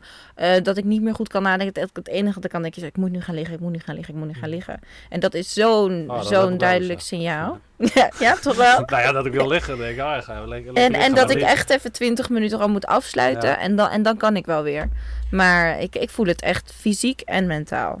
En nu ben je daar bewust van. Maar Als ik, ik heb het nog wel. Ik, ik heb soms wel situaties dat het zover komt dat ik dat, dat, ik dat doormaak. heb ik zeker nog iedere week. En nu weet ik gewoon wat ik moet doen. En dat is dus het liefst eh, naar de kinderboerderij. Ja. Dus daar zit ik vier keer per week. Dat is gelukkig dicht bij mijn huis. En dan ga ik met de geiten. En dan ben ik zo ontprikkeld. Maar als je zegt dat het zenuwstelsel eigenlijk niet gebouwd is voor al die prikkels die we in het moderne leven hebben, is dan iedereen niet hoogsensitief, maar het is maar net hoe goed je dat weg kunt drukken. Dat denk ik. Ik denk hoe goed je het weg kan drukken, hoe goed je het kan reguleren, hoe goed je systeem misschien daarop gebouwd is. Ik weet niet of het gender Want kun je trainen, is. kun je ook minder sensitief worden? En dat, nou, je, dat je weerstand opbouwt, net als met de gym of zo, dat je dat... ik denk dat ik dat, dat dat bij mij dat dat niet het geval is. ik denk dat ik best wel tot het uiterste ben gegaan om te kijken hoe ver ik kan gaan. En dat ik nu gewoon een heel mooi systeem heb wat me op tijd waarschuwt en waar ik gewoon naar luister en waar ik gewoon mijn leven op heb aangepast. En nu kan ik alles uit mijn leven halen omdat ik precies weet hoe mijn prikkelsysteem werkt. En, en nu kan ik het ook in deze maatschappij heel erg leuk houden. Maar als ik bijvoorbeeld in Frankrijk ben, waar we geen internet hebben en geen eh, wifi en geen tv en eh, überhaupt niet dat ik thuis tv heb, maar gewoon überhaupt geen prikkels. Je telefoon werkt daar niet, want je hebt ook geen verbinding en niks. Ik Is merk, dat ook de reden dat je daarom zit? Dat je echt helemaal weg kan van alles en iedereen? Eh, nou, nee, dat is eigenlijk bij toeval in de familie gekomen, dit. En dat hebben we toen, dus dat is, hebben we al heel lang. Ik denk dat mijn opa en oma dat al ehm, Ah. Wilde. Eh, en eh, ik merk dat ik daar veel meer kan doen. Als in buiten, en ben de hele dag buiten in de zon, weet je, buiten in de tuin werken, heg snoeien, weet je, al dat soort dingen. Heb ik veel meer energie dan hier. Heb ik veel minder prikkels, Ja. veel minder sociaal contact. Laat me dat ook echt veel minder sociaal contact. En, en hier is het gewoon En, hoe eh, zit het met je dopamine levels? Want eh, ja, als je, als je veel online eh, bezig bent en, en dat ook je werk is en op een gegeven moment, ja, hoe meer volgers, hoe meer likes, hoe meer engagement is ook, hoe meer winst, hoe meer omzet, hoe meer eh, impact je kan hebben. Is dat dan ook iets wat je denkt, eh, fuck man, hoe kan ik vandaag weer meer Nou, de neurotransmitters ben ik me natuurlijk wel heel erg goed bewust van. En ik weet wel dat dopamine bij mij een, een, een dingetje kan zijn. Ja, Ja. Dus, dus zo'n dopamine eh cleanse, of wat, wat jullie laatst ook hadden gedaan. Detox. Dat doe ik heel vaak. En als ik bijvoorbeeld naar Frankrijk ga, dan doe ik ook eigenlijk al mijn hele leven al dan bijvoorbeeld twee weken geen telefoon. Want dat kan wel, want het is in principe je werk. Ik kan het heel makkelijk afkoppelen. Ja, Ik kan ook echt heel makkelijk. Ik haal eigenlijk bijna twee dagen per week mijn Instagram helemaal van mijn telefoon. Maar af. is dat dan ook niet, want ja, niet iedereen heeft een stuk land in Frankrijk. Is dat, is dat dan niet direct een puntje dat, eh, dat dat ook grote bijdrage heeft dat je daar zo tot rust komt omdat je die telefoon twee weken niet gebruikt? Of, Nou, ik denk wel dat de telefoon zegt niet dus, gebruiken de daar zon en de tuin en zo, maar misschien is de... is zeker ook de telefoon. Maar ik kan mijn telefoon heel makkelijk wegleggen. Ik, ik Ja. kan het, hè, ik ben heel veel mensen denken, oh, hoe doe je dat toch? Je bent zo on- online actief. Maar als ik zeg maar niet op Instagram zit, zit ik eigenlijk ook niet op mijn telefoon. Dus ik, ik kan het heel goed afkoppelen. Ik heb ook geen meldingen aanstaan. Ik heb mijn telefoon van een bepaalde tijd in de avond uitstaan. Ik, ik kan het heel, ik heb dat Ja. best wel afgekaderd voor En mezelf. kun- En val je dan ook snel weer in het oude patroon dan? Want, want jou, Als ik hem dan weer een, pak? een detox, maar het is meer zo'n reset eigenlijk dat je... eh, Nee, ik merk dan zeker in het begin dat ik eh, veel minder. En ik, ik kijk ook altijd als ik een- week bijvoorbeeld mijn telefoon of Instagram heb verwijderd, kijk ik heel erg tegenop om het weer te downloaden. Ja. Eh, en dan eh, download ik het misschien een dag en dan verwijder ik het weer. En denk ik, oh, ik heb ik het moeilijk om weer terug te komen in die wereld. Op een gegeven moment gaat het wel weer. Of dan vind ik juist meer structuur in echt maar één uur per dag. En dan Ja. probeer ik dat. En dan ver- verleid je jezelf er toch weer in om er meer in te gaan. Omdat het ook werk is. En ik vind het superleuk. Laat me dat heel duidelijk Ja, ja, maken. tuurlijk. Dus, dus dat is wel een valkuil. Maar dan moet ik mezelf gewoon weer terugpakken. En, en, En- eh, hoe, zit het dan met, met de likes en zo? Ben je ook heel erg gevoelig voor, oké, ja, het is wel een bedrijf die je in principe wilt laten groeien. Ben je dan ook Nou, likes zet ik bijvoorbeeld altijd uit. Omdat ik mezelf... Omdat ik wil niet dat dat belangrijk is. Nee, precies. Eh, voor mij niet, voor iemand anders niet. Maar, maar vooral ook voor mezelf. Dat, hè, want anders ga ik bijna. Ik ben wel iemand die heel erg gedreven is. Dus dan ga ik bijna bepaald. Weet je, wil ik ook. Wil eigenlijk meer likes dan mijn vorige post. En dat haal Ja, ik dan gewoon weg, zodat ik daar niet door word misleid. Ja. Ja. ook omdat je die influencer marketing, et cetera, Tuurlijk, dus ik weet wel hoe dat heel daar- erg met die statistieken bezig, van hoe kun je dat omhoog. En, maar dat kan ook heel erg eh, tegen gaan werken. Ja, dat maar dat probeer ik wel. Ik probeer trekt. dat wel gewoon nu als werk te zien instaan. En dan zijn statistieken natuurlijk wel belangrijk. Het is niet mijn. eh, ik zie het niet als social media van lekker socializen. Nee, Ik zie het wel echt als, als werk. ja. Socializen doe ik gewoon offline. Want die gedrevenheid, hè, want daar, daar kreeg ik ook wel wat vragen over. Ja, ik heb allemaal, allemaal volgers van jou. Die, hebben allemaal, maar die zeggen, ja, ik vind het zo knal dat ze zo gedreven... Of ze komt in ieder geval heel gedreven over. Ja, elke dag weer. Eh, waar komt dat vandaan? Of hoe kan je dat volhouden? Waar, waar haal jij die drijf vandaan? Of, of die passie dat je elke dag maar weer daar bent? Ja, ik denk, ik denk dat dat echt, eh, echt heel erg mijn doel is. Dat ik gewoon heel veel, heel veel mensen bewust wil maken. eh, van, uit, van allerlei onderwerpen. Dus inderdaad ook kleding, toxische stoffen, voeding, van alles. Ik wil gewoon. En heel vaak ook dat, dat ik alleen mensen aan het denken wil zetten. Alleen van joh, heb je daar al aan gedacht? Ja. En, la- en laat ze zelf maar denken. Mhm. En heel erg dat zelf laten denken. Dat ik ook niet alle antwoorden geef. Dat mensen zelf aan de slag gaan. Mijn doel is gewoon om, om de farmaceutische en de voedingsmiddelenindustrie af te breken en opnieuw op te bouwen.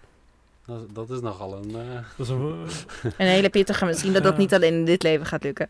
Maar ja, eh, we kunnen je wel helpen. ja, bewustzijn is daarin denk ik het belangrijkste. Dus Ja. als we nu een laag bewustzijn creëren in de maatschappij, dan kunnen we in ons volgende leven wel weer gaan kijken hoe we dat verder gaan aanpakken. en, en is dat je ultieme doel?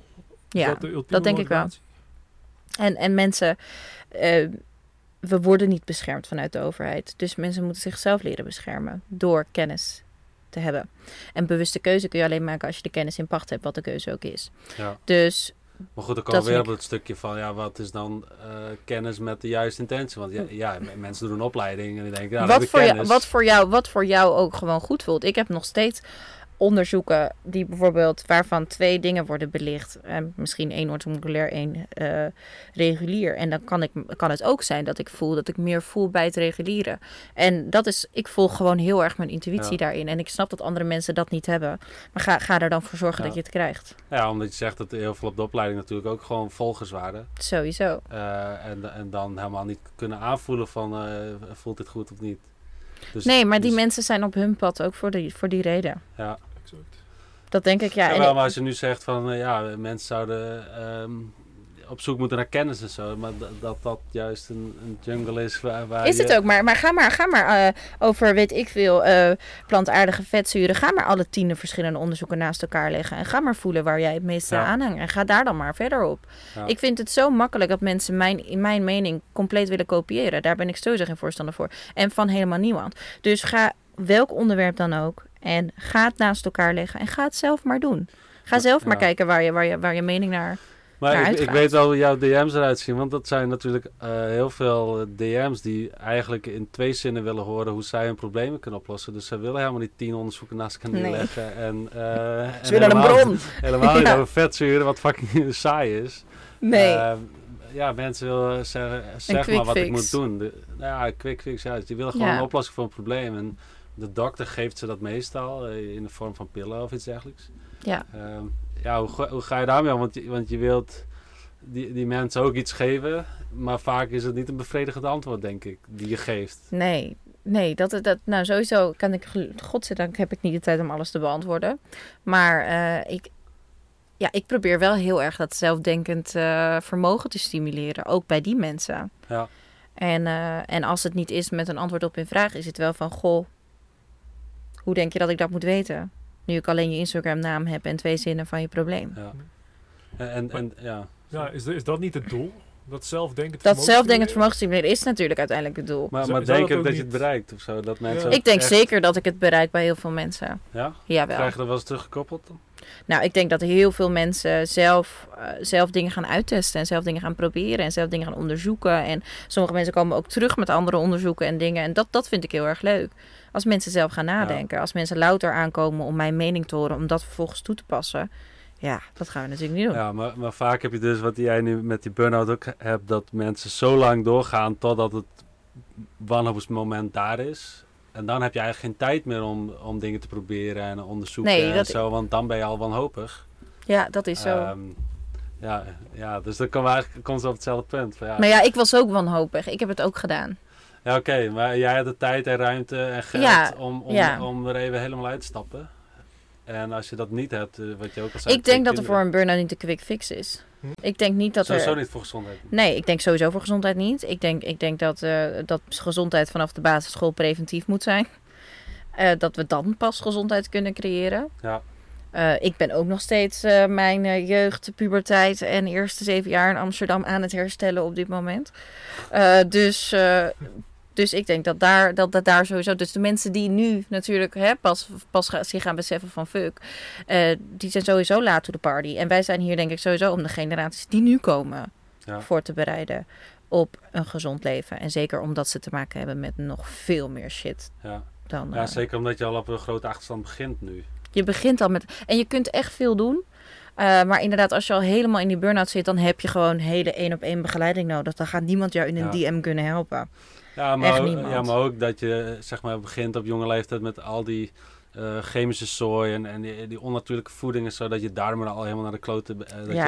je uh, oud Voordat je kan lopen. eh, Ja, eh, dat je al dat, dat soort dingen eigenlijk al hebt. eh, dat je daarmee al een achterstand hebt en nooit zult voelen hoe het kan zijn om je optimaal te voelen. Dus dat is jouw normaal eigenlijk. ja. Ja. ja, wat zeggen ze ook zo mooi? Of waar had ik dat nou laatst gelezen? Dat ze zeiden van ehm, eh, gezondheid is niet het eh, niet hebben van ziekte, maar gezondheid is het ultiem vitaal kunnen leven. Of het, al het ha- alles halen uit je lichaam. Ja. En gezondheid is nu gericht op ik heb geen klacht. Of ik ben niet ziek. Ja. En niet op wat wij eigenlijk uit ons lichaam zouden kunnen halen. En dat is zo fucking veel meer dan, dan wat we nu doen. Ja, precies. Ja, dat, dat moet je één keer... Dat moet je denk ik een keer voelen. denk je van, oh shit, ik kan me ook zo voelen. Eh, Ik Ja. wil nooit meer dat voelen. Dus ik, ik blijf eerst eh, hier maar en ik ga door. En dan kun je elke keer kijken van... Hoe ah, kan ik het nog meer verbeteren? Ja, Of- precies. ja. En dat, dat zou je eigenlijk inderdaad preventief moeten doen. Anders beter laat. Want dan wil je liefst nu een oplossing. Dan kan je dat wel preventief doen, want Of moet je het Ah, ja. je moet Nou je ja. niet gewoon tegen die lamp aanlopen. Is, is de burn-out zelf... Kijk, jij zei net... Bij onze er- er generatie wel, maar bij de generatie van mijn kinderen. Maar mijn kinderen hoeven niet door dezelfde. Hoeft Nee. denk Nee. ik niet. Omdat we, wij als, als, als biohackers en, eh, en epigenetische het koningen. ehm, en natuurlijk wel hun- ze voor heel veel dingen al kunnen behoeden. Ja. Ik Ja. heb er wel 26 jaar ongefilterd water gedronken. Mijn kind gaat dat sowieso niet doen. Die gaat Ja. dat misschien straks wel 27 jaar doen als hij niet meer thuis woont. Maar Ja. Ja, nou, nou goed, dat, dat wordt wel ook eh, steeds discutabel. Omdat Dat je nu ziet bijvoorbeeld eh, ja, dat boeren straks misschien niet meer bestaan. Ja, eh, dat wordt heel interessant dus allemaal. Dat 3D geprint eten, dat, dat, ja, dat, dat je misschien niet zoveel keuzes meer hebt in wat jij wilt. Dat is nu misschien nog wel zo, want nu denk je ook, oh, ik koop groente lekker gezond. Maar ja, als je daar 63 eh, verschillende pesticiden bij krijgt, ja, ja, da- dat is nogal wat. Ook eh, met vervuilde bodem en de dat vervuilde is lucht. zeker. Lege bodem, ja. Ja. want jij, jij bent heel erg bezig met chemicaliën. ja. Wa- Want, eh, Op, alle, op alle vlakken. En zeker ook voeding en pesticiden. ja. Want eh ja, pesticiden vind ik aardbol. ook wel onderwerp, want dat vind ik ook veel te weinig belicht. Ja, En tuurlijk. zo'n grote impact op Ja. de natuur en, en eh, ja, ja, al het levende organisme. Alles. Ja. Ehm, ja, kun je daar iets eh, over vertellen? Over de, de impact van de pesticiden? En, en ja, het is een beetje zo'n- onzichtbare... ja, en, net en zoals het- EMF of zo, het zie je niet. je ziet het niet, je ziet het niet. Nee, maar ja, op zich zie je pesticiden natuurlijk wel. Eh, ik vond het ook een heel... Ik had er laatst ook over Maar gepost. de als- meeste mensen zien het niet, denk ik. Want die Nee, weten nee, dat bestaat. Die weten, nee, maar dat is, ze hebben ook de luchtkwaliteit gecontroleerd. En mensen zeggen altijd, ik kan, beter, ik kan beter op het platteland wonen, is veel gezonder. Maar ze hebben dus luchtkwaliteit gecontroleerd in heel veel landen. En het blijkt dat je gezonder kunt leven qua luchtkwaliteit in de stad Hm. dan in een agrarisch landschap. Ja, Qua pesticiden. Door de pesticiden. Ja, ja, ja. Ja. Ja, ja. Oh, ik heb trouwens, eh, laatst hoorde ik ook een verhaal dat eh, je dan een stuk boerengrond hebt. En dan op het ene stuk grond zit een conventionele akkerbouwer. En op het andere stuk grond zit een biologische. ja. Maar die biologische konden het label biologisch niet krijgen, omdat de pesticiden van dat andere stuk Oh. land eh, overwaaiden. zo Ja. erg. Ja, Ja. maar die pesticiden en eh, vooral, nou ja, vooral kanker en Alzheimer en Parkinson. ja, dat is dus al gewoon- bewezen. Ja, Eh, dat is gewoon bewezen. Ja, En we blijven het gewoon doen. ja. En, we, en als, wij het, als wij het hier niet mogen spuiten, dan spuiten ze het in Portugal wel. En dan importeren we de paprika's vandaar. ja. Dus Ja, dat is ook zo gek. Ik, ik had er ook een documentaire gezien van een Belgisch eh, gezin. Volgens mij die woonde ook op het platteland, naast een boer. En dat meisje was altijd aan het huilen, altijd eczeem, altijd problemen. En dan kwamen ze op vakantie in Oostenrijk in de bergen erachter dat het wel een heel normaal meisje was. Het ging ze weer terug naar huis. kwam het weer. Kwam het weer en hadden zoiets, ja, hoe kan het nou? We wonen hier in de natuur, et cetera. En bleek dus inderdaad do- door de spuitende boer eh, te zijn. Ja, het is echt, het is echt, echt bizar. Maar het is, het is pesticiden, insecticiden, ciden. Het is dood. Het is dood. Het is dodelijk. Ja. Als het levende organisme dood maakt, Ja, maakt dat onze cellen ook dood. ja. Ik vind dat een, een heel logisch, logisch. Echt, dat kan, dat kan, de, de- de- nou ja, goed, dat kan toch iedereen. Ja. zich daar een voorstelling bij maken. Heb je ooit verdiept in hoe ze de ADI, dus de aanbevolen dagelijkse inname van die pesticiden, bepalen? Oh nee, maar dat zou wel weer afschuwelijk zijn. Vertel. Ja, dan pakken ze, pakken ze één stofje, één, één werkzame stof. Ja. Gaan ze dan eh, dierproeven mee doen. Dus dan geven ze net zo lang aan een rat of aan een muis totdat dat dier eh, klachten krijgt of bezwijkt onder die dosering. Dan noteren ze die dosering. Dan delen ze die door 10 als veiligheidsmarge. Ehm, en dat zou dan de dosis zijn die toelaatbaar eh, mag zijn Ja. eh, voor mensen. Dan delen ze hem nog een keer door 10 voor de zwakke, zieke, zwangere mensen. Ze hebben eigenlijk een veiligheidsmarge van 100, van 100 op, op die dosering zitten. Ehm, en op die basis laten ze veel pesticiden toe. Maar dat is inderdaad getest op één. Ja, dus ten eerste het is Ja. getest op dieren. Ten Ja. tweede, het is testen van één stofje, maar in Op een, werkelijkheid... ja, op een eenmalig moment ook. En plus, Ja. in hoever, hoeverre kun je Alzheimer testen op een rat? Ja, Ja. inderdaad. Dat is ook wel Eh, knap. Ja, Ja, Ja. maar ja, ook, Dus dat is gewoon zwaar. Ja, dubbel. Ja, Ja, maar en inderdaad, de, de contra-indicatie van meerdere, meerdere gifstoffen is Ja, precies exact. hetzelfde met E-nummers. ja. Ja. Ja, dat is als je, als je dus een smoothie doet en je, en je gooit er tien soorten fruit en groentes in, eh, dan kan ik geloof dat de aardbei het hoogste is in Nederland met de hoeveelheid pesticiden. ja, ja, klopt. dat is dan 200 één aardbei is dan bijvoorbeeld veilig geacht, maar gooi je er Ja. restjes bij, gooi je er allemaal andere dingen bij, dan heb je een, een een smoothie, dikke Een cocktail. Ja, heb je dan- Ja, tien keer zoveel. Ehm, en ja, is het Ja. dan nog steeds zo veilig? En als je dat elke dag doet, precies. in plaats van één precies. keer de optelsom, ehm, ja, is, is het dan nog steeds zo eh, veilig? Ja, dat is heel erg. Maar dat is hetzelfde met E-nummers. Iedereen zegt, ja, die zijn Europees eh, goedgekeurd. Maar één E-nummers zijn helemaal niet Europees goedgekeurd. Want ieder land in Europa heeft andere regels. En heel veel E-nummers zijn Ja. in Nederland goedgekeurd en nergens anders. Ehm, En wat houdt Europees goedgekeurd? ja, wat houdt dat Ja. in? Wie bepaalt dat? Maar vanuit Amerika zeggen ze wel dat van Europa is al veel strenger dan Amerika Nee, er zelf. zijn hier best wel veel dingen zelfs in Amerika verboden en hier niet. Als iets in Amerika verboden is, dan ben ik Ja. altijd wel... Dan, Ja. dan is het echt niet goed. Ja, dus dat is, dus dat is wel... Glyfosaat niet. Dat is wel Ja. bizar. Maar eh, dat is hetzelfde met E-nummers. Nee, joh, die zijn hartstikke goed. E E621 kan helemaal geen kwaad. En in combinatie met 28 andere E-nummers die je iedere dag binnenkrijgt. Iedere dag. ja, het is de optelsom ook. Het is de optelsom. En dat is ook... Een, ik had laatst een onderzoek gedaan naar chemicaliën in kleding. En dat Ja. is ook een optelsom. Want er, er zijn, er zijn eh, eh, regels voor. Inderdaad, die maximale hoeveelheden. En toen hebben ze maar met 140 kledingstukken uit reguliere fast fashion zaken. Zara, et cetera. Zara is het meest kankerverwekkend van alle merken. Waanzinnig. Ehm, Prima, Primark. Niet eh, eens. Oké. Eh, 140 kledingstukken, gewoon random gehaald. Dus dat hebben gewoon twee meiden gedaan. eh, 140 kledingstukken. Dat is niet, dus niet op een basisonderzoek van, van duizenden kledingstukken, 140. En daar kwamen onderzoeken uit dat het 375.000 keer de hoeveelheid zat ja. Meen je niet. van de maximale dosering aan toxische kankerverwekkende Maar je stof. had nooit uh, voor, wel, voor welke leverancier dit uh, Ja. Ja. ja. Ja, echt. En ook in babykleding. En wat, wat voor een, eh, ja, zou je daar wat meer, wat meer over kunnen vertellen? Wat, wat voor een stoffen treffen we daar aan? Op Vo- hoe heet het ook weer? Formaldehyde. Formaldehyde. Ja, dat.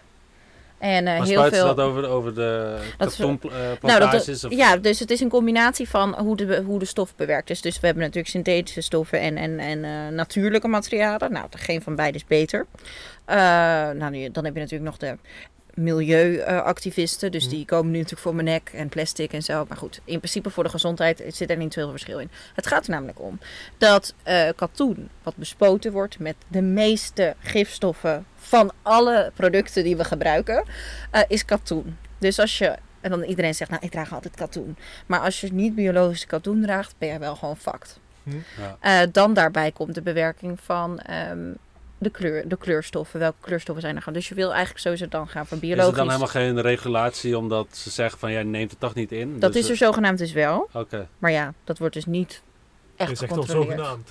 Nou ja, je ziet het ook met cosmetica natuurlijk. Dat, dat smeert iedereen ook eh, met 30 verschillende potjes en salfjes en zo op hun huid. En dat Ja, is dan met ook een de optelsom. Ochtendroutine van 18 stappen. Ja, want ja. jij begeleidt natuurlijk mensen in de gezondheid. Is dat iets terug, eh, wat je terugziet in, in bloedonderzoek of lever of zo? Dat lever altijd Toxische overbelast is? overbelasting van de lever zie ik heel veel. Vrijwel altijd eigenlijk. Bijna altijd. Ja.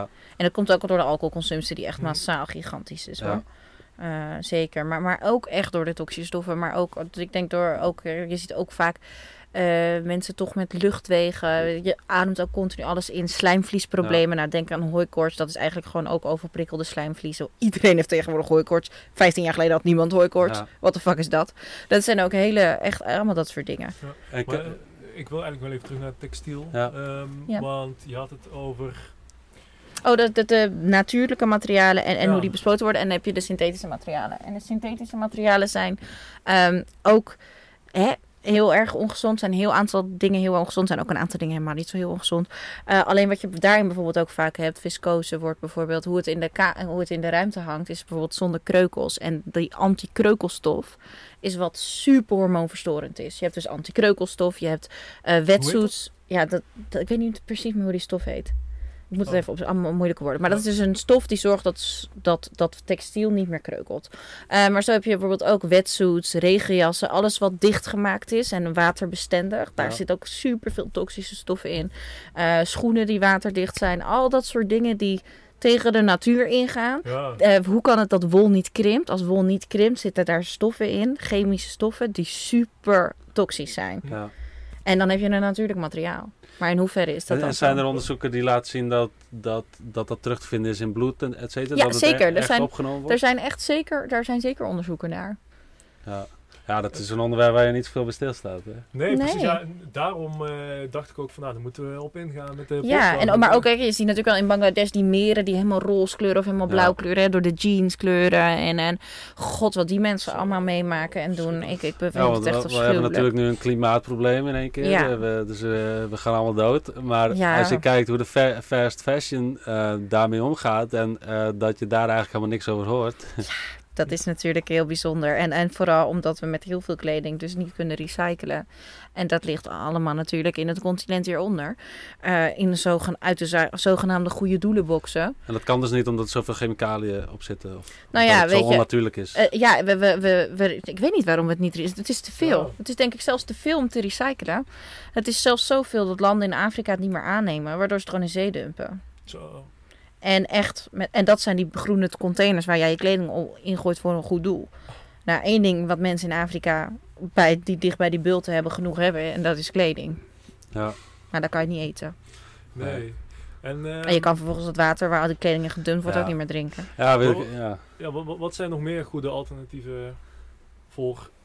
Voor deze kleding? Ja, Nou, wat sowieso heel belangrijk is, is wassen. Al nooit je kleding ongedragen ja, wassen. dat zou ik zeggen, want dat doe Ja. je dan weer eh, opa weer in de chemische soepje. doe je natuurlijk wel weer in je kleding, eh, of in je, in je water. Ja. Maar eh, dat is waarschijnlijk in ieder geval jouw eigen huid. Maar, Eh, maar kan je daar, hoe moet ik dat voor me zien? Je koopt kleding, dan ga je je kleding meteen wassen Ja. voordat je ze draagt. ja, en eigenlijk zou je dat twee of drie keer moeten doen. Om de meeste oppervlakkige gifstoffen, zoals bijvoorbeeld die antikreukmiddelen en zo, weg te wassen. Ja, Want Wat- je wat kleding voor is altijd naar de... dan? Want, Natuurlijk wasmiddel. ja, ja, maar heb je Ja. daar een recept voor voor mensen die luisteren? Want- Ja, nou, ik, ik, eh, ik, eh, ja, daar, ik heb daar een highlight over gemaakt. En dan kun je precies bij mij zien wat je wel en niet kunt gebruiken om te wassen. Dan gaan ook je ogen van, je haren van overeind en dan je ogen van openstaan. E- eh, hoe heet het ook alweer? Dat ene merk, dat is wit met blauwe letters, neutraal of zo. Iedereen denkt dat dat goed is. Is één bom SLS, is absoluut niet goed. Wil je absoluut niet gebruiken. Dus er zijn echt heel veel goede mogelijkheden die je wel kunt gebruiken. Je kan het nog bijna beter wassen zonder wasmiddel. Als je de eerste keer wast, want dan stinkt het toch niet. Eh, door gewoon het alleen te wassen, met te spoelen met water, dat werkt eigenlijk al. Oké. ja. Beetje natuurazijn erbij en gaan. Baking soda hoor ik ook. Baking soda zou goed kunnen. Ja, moet je wel een beetje oppassen of je machine daar tegen kan. Ja.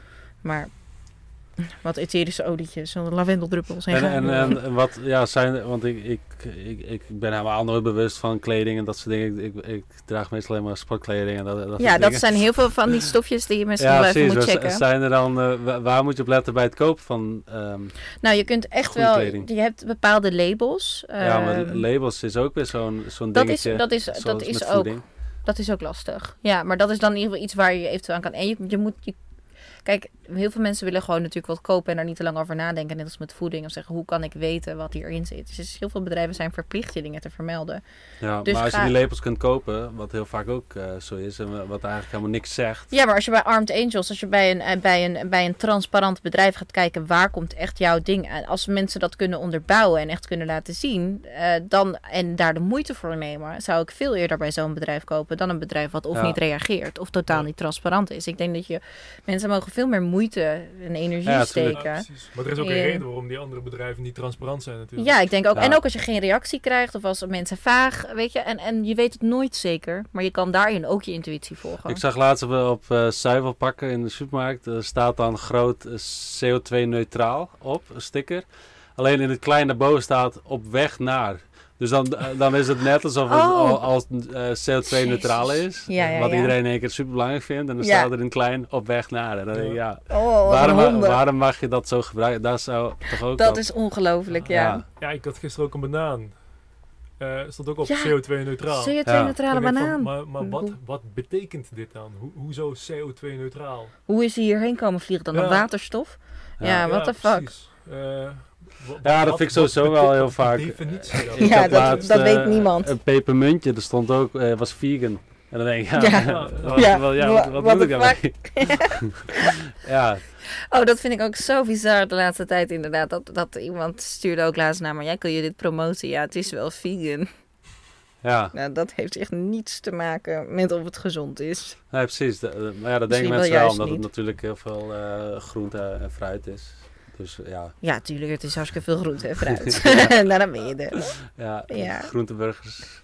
Ja, beyond. Ja. Ja, super. Want daar, daar meldt je ook wel, eh, ja, je meldt eigenlijk o- over al die dingen waar heel veel eh, chemicaliën in zitten. Er zit natuurlijk veel in voeding met E-nummers en eh, Ja. je hebt dan kleding.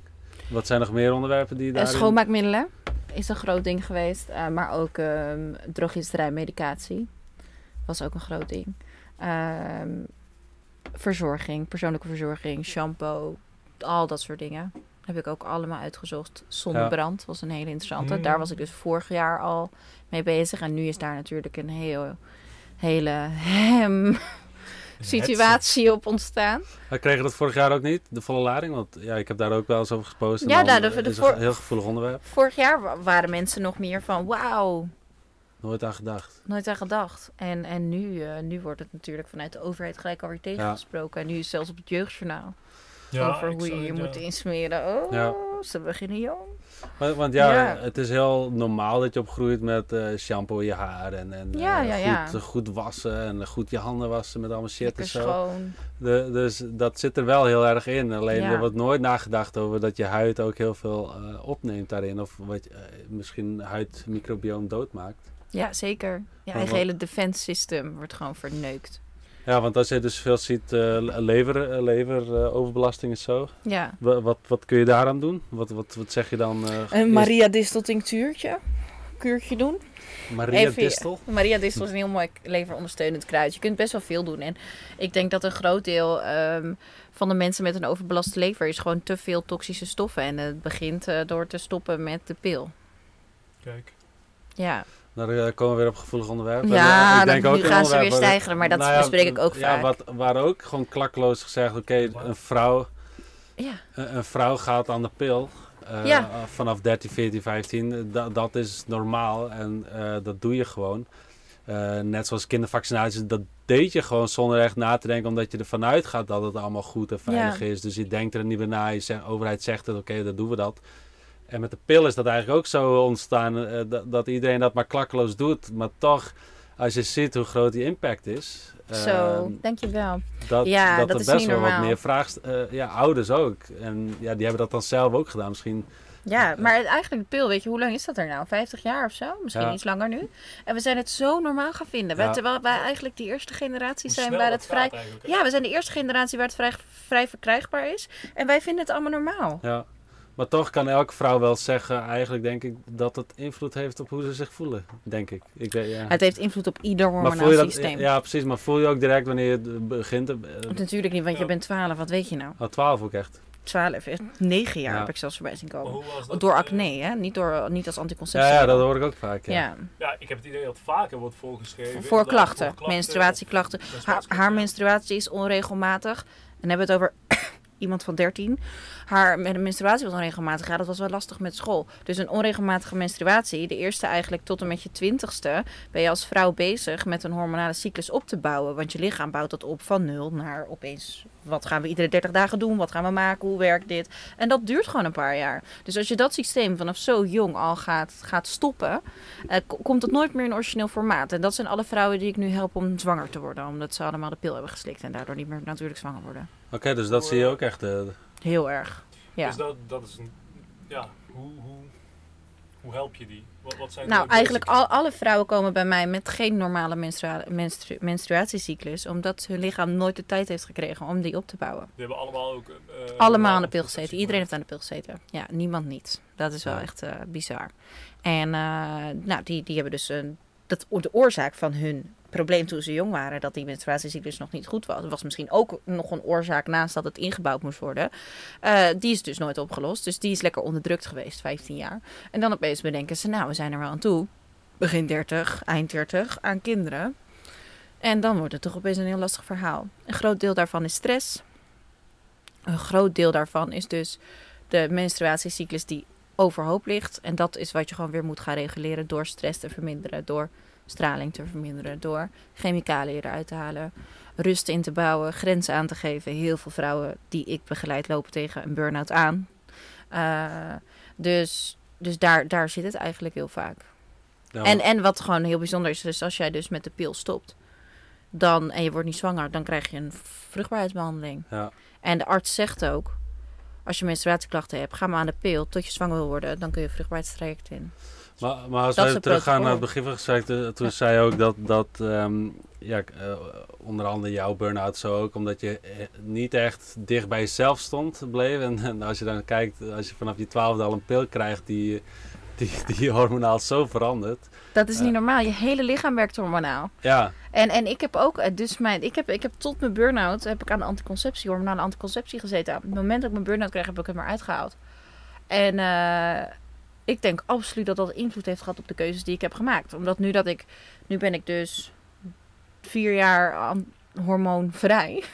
En eh, nu snap ik no niks van de keuzes die ik ooit heb gemaakt. De mannen waar ik ooit voor ben nou, gevallen. Ja, dat ik echt denk, holy shit. dat, dat hoor je dus ook. En vaak. een totaal ander mens misschien wel daarom. Dat horen we heel veel, ja. Ja. partnerkeuze krijgt. Ik kreeg daar laatst van een eh, DM over.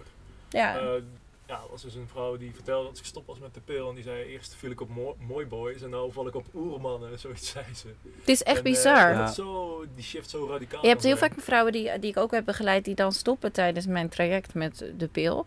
En dat ze echt denken, wat de fuck doe ik met deze man? Hoe ben ik ooit aan deze baan begonnen? En van wie zijn die kinderen? Ja, Dat ze echt denken, waar een, een midlife crisis krijgen. ja. Dat ja maar ja, echt, moet je je eh, voorstellen dat je, dat je in één keer je hele fundament wegvalt. Ja, Eh, maar, maar Ja, wa- wat dan bizar is, dat, dat als een dokter medicijnen geeft, moet hij eerst kijken, oké, wat voor andere medicijnen heb je nodig, wat voor dit, wat voor dat. Alleen dit is bijna 100% vrouwen die 100% deze pillen krijgen. Ja. Ehm, daar helemaal niet naar je persoonlijke Voor, situatie welk, gekeken. voor welke situatie dan ook. Is dat dan, eh, ja, ik, ja, of het bewust is of niet, maar dat, dat zo'n 100% heb je ook geen controlegroep meer. Hè? Dus ehm, is, is dat iets wat, wat meespeelt, denk ik? Dat ja, als, als we 100% bereiken, dan kun je ook niet de gevolgen zien, want dan is iedereen dan is zo. iedereen het. Eh, ja, ik, maar ik denk nu wel langzaam dat er wel een, een, een, Ja. tipje van de sluier wordt gelift. Er is zoveel onderzoek nu langzaam aan het uitkomen dat ze eigenlijk eh, langzaam wel. En gewoon heel veel mensen die zich bewust worden van fuck, weet je, wat ben ik eigenlijk eh, aan het slikken al die tijd. En, en boos worden van hoe heb je, hebben ze me daarin kunnen leiden. Ik denk sowieso dat heel veel vrouwenklachten en heel veel vrouwenkwalen ehm, niet serieus genomen zijn tot heel erg eh, recent.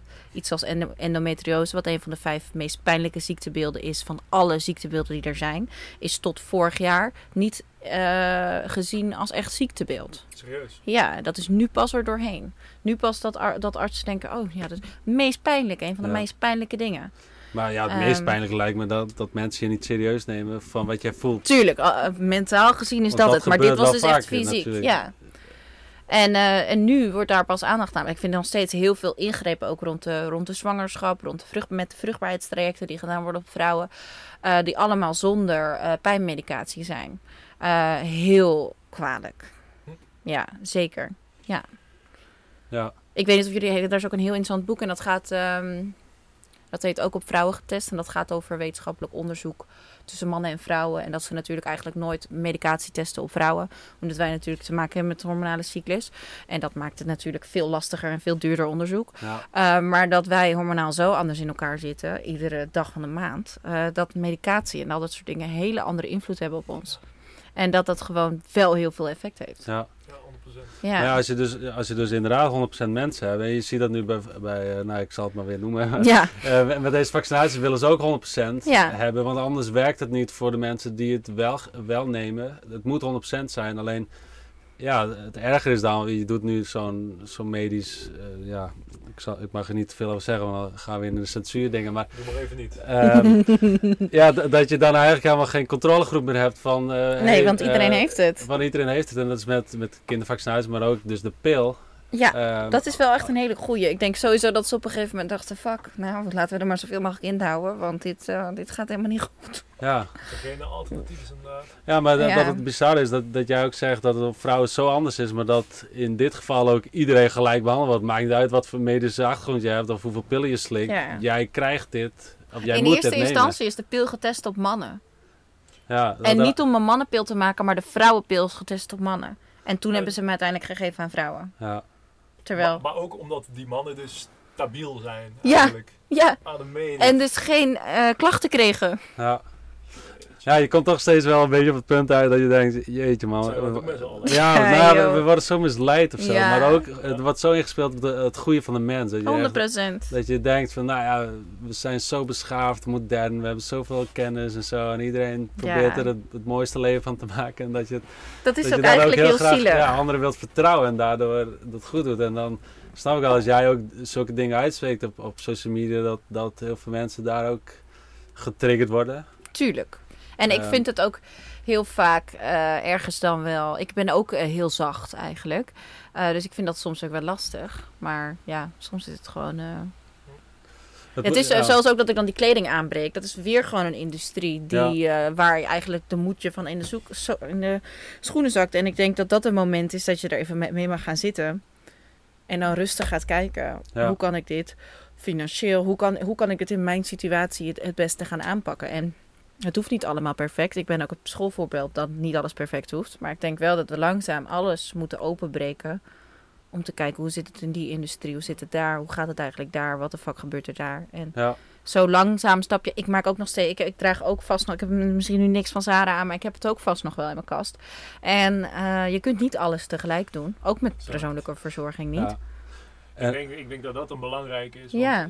Dat is ook vaak een reden waarom eh, mensen stil blijven staan of niet, geen actie ondernemen. Is omdat er ja, af en toe lijkt het wel alsof alles slecht is om je heen. Hè? Dan Zeker. kom je ook met textiel, dan kom je Ja. met een pil, dan kom je met een Dat is zo. Ja. En dan denk je van, ja, je- jeetje, wat, wat, wat moet ik hiermee aan? Maar je hoeft ook niet meteen alles goed te doen. Je kan ook elke keer een klein stapje nemen. Ja, Eh, want helemaal perfect gaat waarschijnlijk ook niet lukken. Ja. nee. Nou ja, wa- want dan kom je aan en zeggen, ja, mijn, mijn, mijn, eh, mijn oma heeft altijd gerookt en eh, lekker je neventjes weggetikt en zo. En, en die werd ook 94. D- Dat soort argumenten. Dus eh, ja, we gaan allemaal dood. En, ehm, maar ik denk dat je nu wel heel duidelijk ziet dat de klachten al heel jong beginnen. En dat de ernstige ziektes ook steeds jonger Ja. daar zijn. Dus het, het verschuift wel heel erg Ja, daarin. Dan nog, want dat zag ik van de week bij jou op, op Insta volgens mij, is alcohol. Ja. Ja, als, je, als je het hebt over de pil, is, is de pil nogal. eh, ja, heeft nogal invloed op je Hm. persoonlijkheid, hoe je voelt, etc. Maar Maar alcohol is ik- natuurlijk. Ik kan nog even een stukje terug naar de pil, want ik denk dat ehm, de luisteraars nu ook al benieuwd zijn. Hoe doe je dat dan als je de pil eh, af hebt gezworen? Hoe, hoe ga je dan verder? Want, Hoe ga je dan verder? Ja, nee, dan eh, geheelonthouding. een keer, Geheelonthouding is de enige manier. Ja. Nee, nee, nee, nee, nee, nee. Je hebt daar hele mooie systemen voor. Ehm oeroude systeem, meetsystemen namelijk. En eh, je kunt, eh, je bent eigenlijk maar 24 uur per maand eh, vruchtbaar. 24 uur? Ja, zaad overleeft vijf dagen. Dus je komt eigenlijk in een tijdszone van eh, nou, ongeveer zes dagen. Dat je zes, zeven dagen per maand dat je vruchtbaar bent. Mhm. Eh, als je een cyclus hebt die gewoon goed loopt, eh, kun je dat dus eigenlijk heel makkelijk berekenen. Je hebt daar ook hele mooie temperatuurmetertjes voor, die dat precies voor je kunnen uitrekenen. Je hebt schattingsapparatuur, je hebt telapparatuur, je hebt gewoon een, een schrift waar je het bij houdt. Hier worden geen trainingen in gegeven, maar dat is absoluut wat ze vanaf de middelbare school moeten gaan doen. Ja. Ehm, omdat ik altijd heb gedacht dat ik mijn hele leven vruchtbaar was. En ik heb altijd, weet je, dat wij zijn zo bang geworden om, om zwanger te raken. Dat mensen nu op een 37e erachter komen dat ze helemaal niet zwanger kunnen worden. Ja. En hoe reëel denk je dat die angst is voor zwangerschap? Want ik heb het idee dat dat een van de grootste redenen is voor vrouwen die wel aan de pil zitten, maar geen eh, echt duidelijke klachten hebben. Dat die ja, het zekere voor het onzekere kiezen tussen haakjes.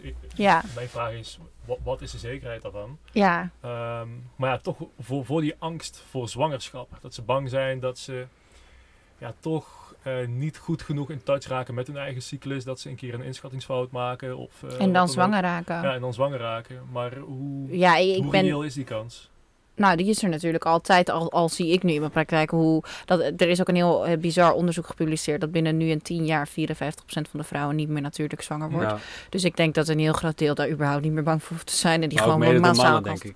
Ook, mee, ook mede door mannen, zeker. Mannen hebben een groot aandeel, maar ook vrouwen zelf gewoon. Ja. Omdat de PCOS is heel erg in opkoming. Stress, straling, diabetes, insuline, nou ja, ongevoeligheid. Eh, dat is allemaal de grondlegger van dat soort ziektebeelden die eerder ook niet hebben bestaan. Ja, ik wist bijvoorbeeld helemaal niet dat sperma vijf dagen eh, Overleeft. overleeft. En Ja, dat is goed sperma. Ja, dat is Dan hebben we natuurlijk genoeg zaad wat gewoon na 24 uur ook Ja, keurig ik bij dacht dat al heel snel, eh, Ja. heel snel Zo bij. Ja, Ja, nee. ik zei, ik, Maar, ehm, nee, je kan het dus houden als huisdier voor een paar dagen. nou, In een, in een vochtige omgeving. ik was vroeger altijd allergisch voor eh, honden en katten. Dus dat had ik dan moeten weten. dat Ja. had je moeten weten. Nou, ik, ik la- eh, laatst bij Oersterk podcast was volgens mij ehm, van Killerbody, hoe heet Faya of zo. Die had Ja. dan een vriendin, die had het zaad van Patrick Kluivert in de vriezer gestopt. maar die dacht misschien komt het ooit nog van pas of zo. Zo'n verhaal had ze. Maar het bleek dat, dat je sperma minimaal op min 80 moet bewaren. ja, echt in zo'n koude ton. Ja, ja. Maar eh, Ja. hoe, hoe gaat dat voor jou? Want jij werkt zelf ook met zo'n apparaatje. Ja, de Daisy, dat is een temperatuurmeter. En ehm, de vrouw die Daisy naar Nederland heeft gehaald is ook echt een koningin. Ik vind haar fantastisch. En ze, je kunt ook, eh, dat vind ik ook heel mooi, ze begeleidt ook iedereen die een Daisy heeft en die vragen heeft. Daar, gaat, daar plant ze gewoon Zoom-calls mee in. Dan gaat ze met je kijken naar hoe loopt je cyclus en hoe gaat dat. Dus ze geeft trainingen en scholingen en echt super tof. Dus ik vind dat een heel mooi bedrijf. Ehm, maar er zijn allerlei manieren om, Hm. om dat te doen. Ik gebruik de Daisy nu drie jaar en eh, ja, Heb je daar veel van geleerd? Want ik kan me heel goed nou ja, ja, je, hebt echt inkijk in, in wat doet mijn cyclus? Wanneer, wanneer overleer ik? Hoe voel ik me dan? Eh, Ja. ja. hoe, hoe werkt dat precies in de maand? En daar heb, je gewoon, daar heb ik gewoon nog nooit over gehoord. ja, precies. Maar leer dan niet juist dan als vrouw pas echt je eigen lichaam kennen? Ja, en ook, en ook hoe ik mijn leven inplan. Rond mijn ovulatie denk ik, yes, let's go, sociaal. En dat plan ik dan allemaal in voor de twee weken daarna. En dan denk je twee dagen daarna schiet mij maar neer. Ik wil vet, hè. absoluut niet. En nu kan ik veel meer leven nadat ik weet van joh, hartstikke leuk dat je over twee weken wil afspreken, maar dat kan ik beter niet inplannen. Dus dan plan ik die week gewoon helemaal leeg en dan gaan we daarna weer. Dat gaat echt goed. Ja, Maar- dat, dat, dat is super Vrouwen gaaf. leven zo ver van hun cyclus. Ze hebben natuurlijk geen menstruatie tijdens de pil. De bloeding die ze hebben is geen menstruatie. Dat wordt opgewekt om ze te laten denken dat ze vruchtbaar zijn. Dat concept vind ik ook al heel ziek. Haal dat dan ook weg. Ja. Toch? Maar goed. Ehm, dus dus ze, ze zijn helemaal ontwricht van hun, van hun leefcyclus. En misschien dat heel intern. Je lichaam maakt nog steeds, wil nog steeds zo graag doen wat het door te doen. En jij doet maar gewoon. Ja. Ja, dat is eigenlijk Ja. heel zielig. Kijk, hier hebben we nou over een micro-ontwrichting van, ja, van eigenlijk het, het leven van een vrouw. De, de vrouwelijke energie zou je eens kunnen zeggen, Ja. die van nature ook zwaar cyclisch is. Ja, Maar je ziet op macro-schaal in de samenleving natuurlijk ook een, een ontwrichting, een, een mismatch tussen de, de mannelijke energie, ook veel onvergroeide mannelijke energie natuurlijk, Ja. die boventoon heeft, eh, ten opzichte van de vrouwelijke energie die eigenlijk niet goed tot zijn recht komt. Ik denk dat die pil daar ook een enorm groot onderdeel Enorm, van is. enorm. En natuurlijk is de pil ook de reden dat we nu veel meer vrouwen bovenin eh de top hebben zitten en zo. En dat we allemaal eh, konden, konden stoppen met. ehm, dat we allemaal niet hoefden te stoppen met werken en allemaal niet meer hoefden te trouwen en al dat soort dingen. Maar goed, dat is een heel ander onderwerp. Laten we daar niet te ver in doorgaan. Want ik heb daar ook zeker een mening over. maar dat is, ik denk wel dat dat heeft natuurlijk allemaal met elkaar te maken. Ja. Dat we, als we die vrouwelijke energie weghalen, dan zijn we allemaal gelijk. En dat is natuurlijk allemaal fantastisch. En, en hoe sta je tegenover eh, seks dan? Want, want eh, laatst was, was er... Ja, ik, ik gooi er weer even in. Maar, Ja. omdat, je, omdat je dus nu ook eh, de abortusvraag in Amerika hebt. Zo, toen, toen zei iemand van... Eigenlijk zou je alleen maar eh, seks met iemand eh, wi- moeten hebben... Die, waarvan je ook echt weet... Oké, als ik zwanger word, dan zou ik het met diegene wel kunnen. Ja. Ja, Ehm, maar ook zeg maar dat eh, ja, de energetische uitwisseling tussen man en vrouw... die energie. Eh, ja, precies. Ja. Dat, je, dat, ehm, dat als je maar met random mensen en, en Jan allemaal doet. dat je overal je energie stopt. En, en, ja, hoe en- kijk je daar tegenaan? Ja, eh, nou ja, nou ja we, wederom eh, pre-burnout, post-burnout totaal anders. Hm. Eh, nu, nu ben ik me daar pas eh, bewust van.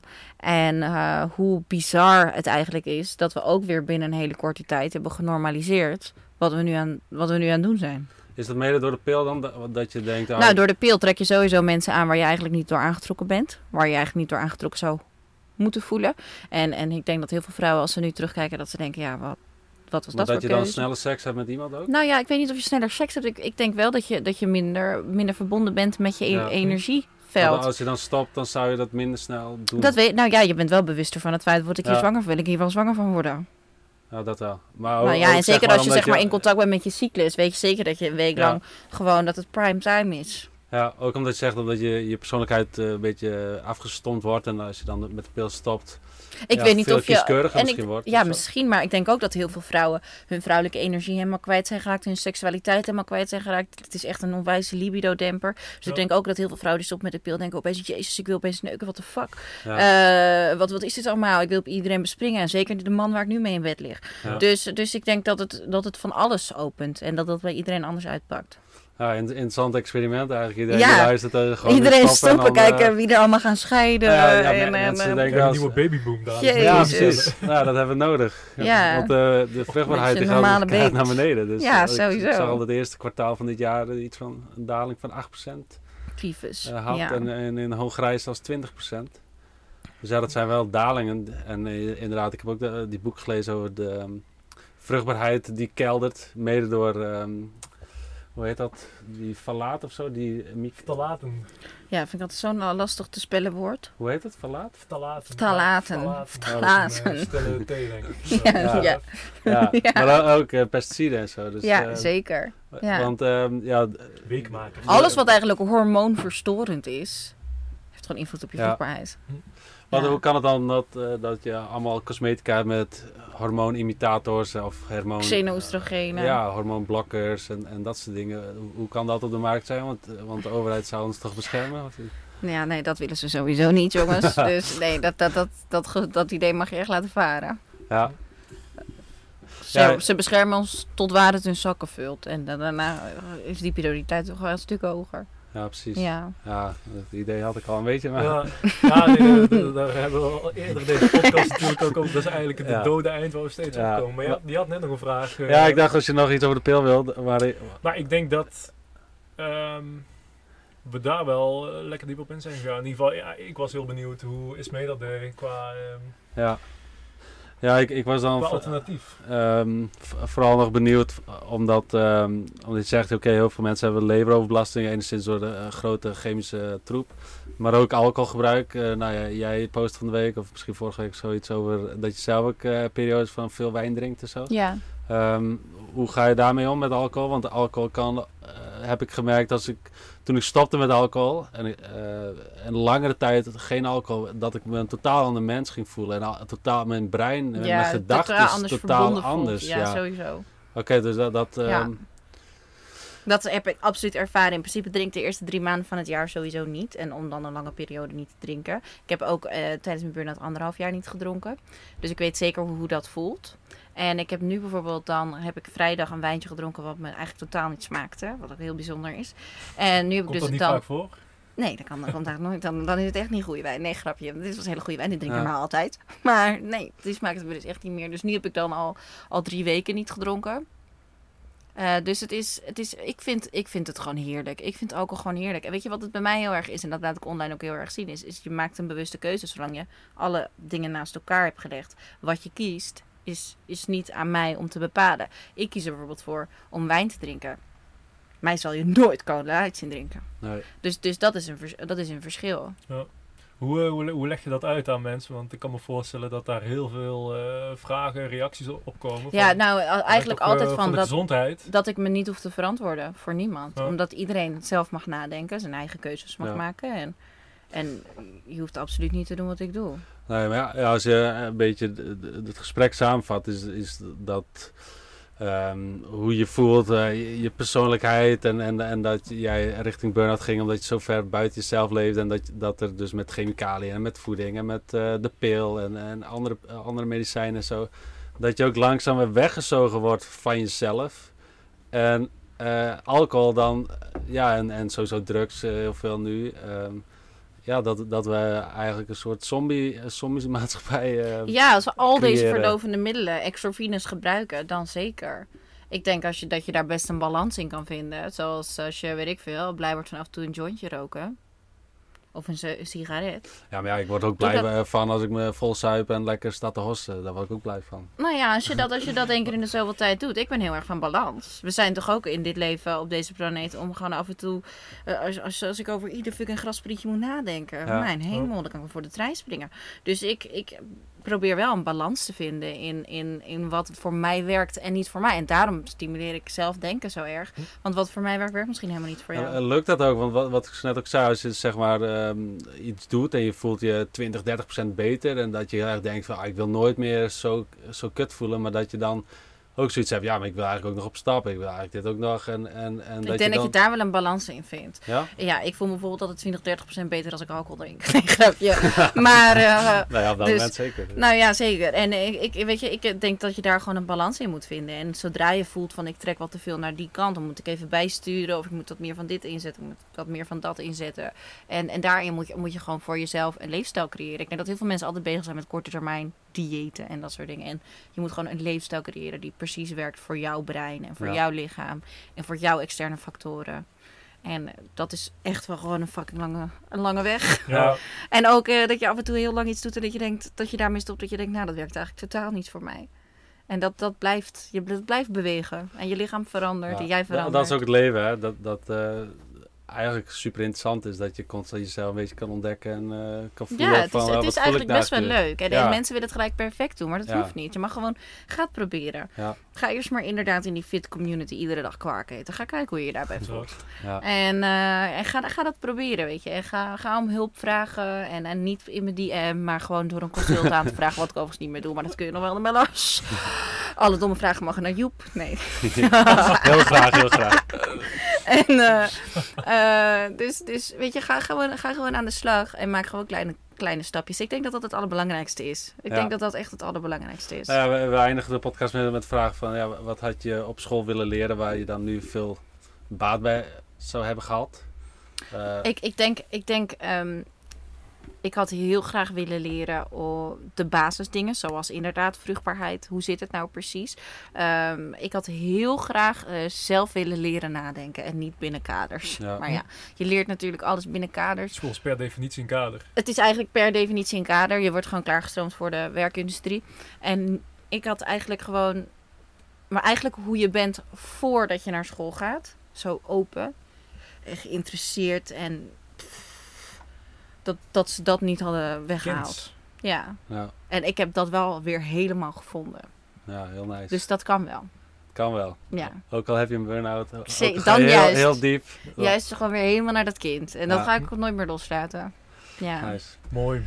Ja, mogen, mogen we je bedanken voor je tijd en dat je bij de podcast wilde komen hier in. Haarlem. Heel of, erg bedankt. Heel erg bedankt dat ik langs mocht komen. Ja, Ja. jij bedankt eens mee. Top. Superleuk. Dankjewel. Nou. Helemaal leuk.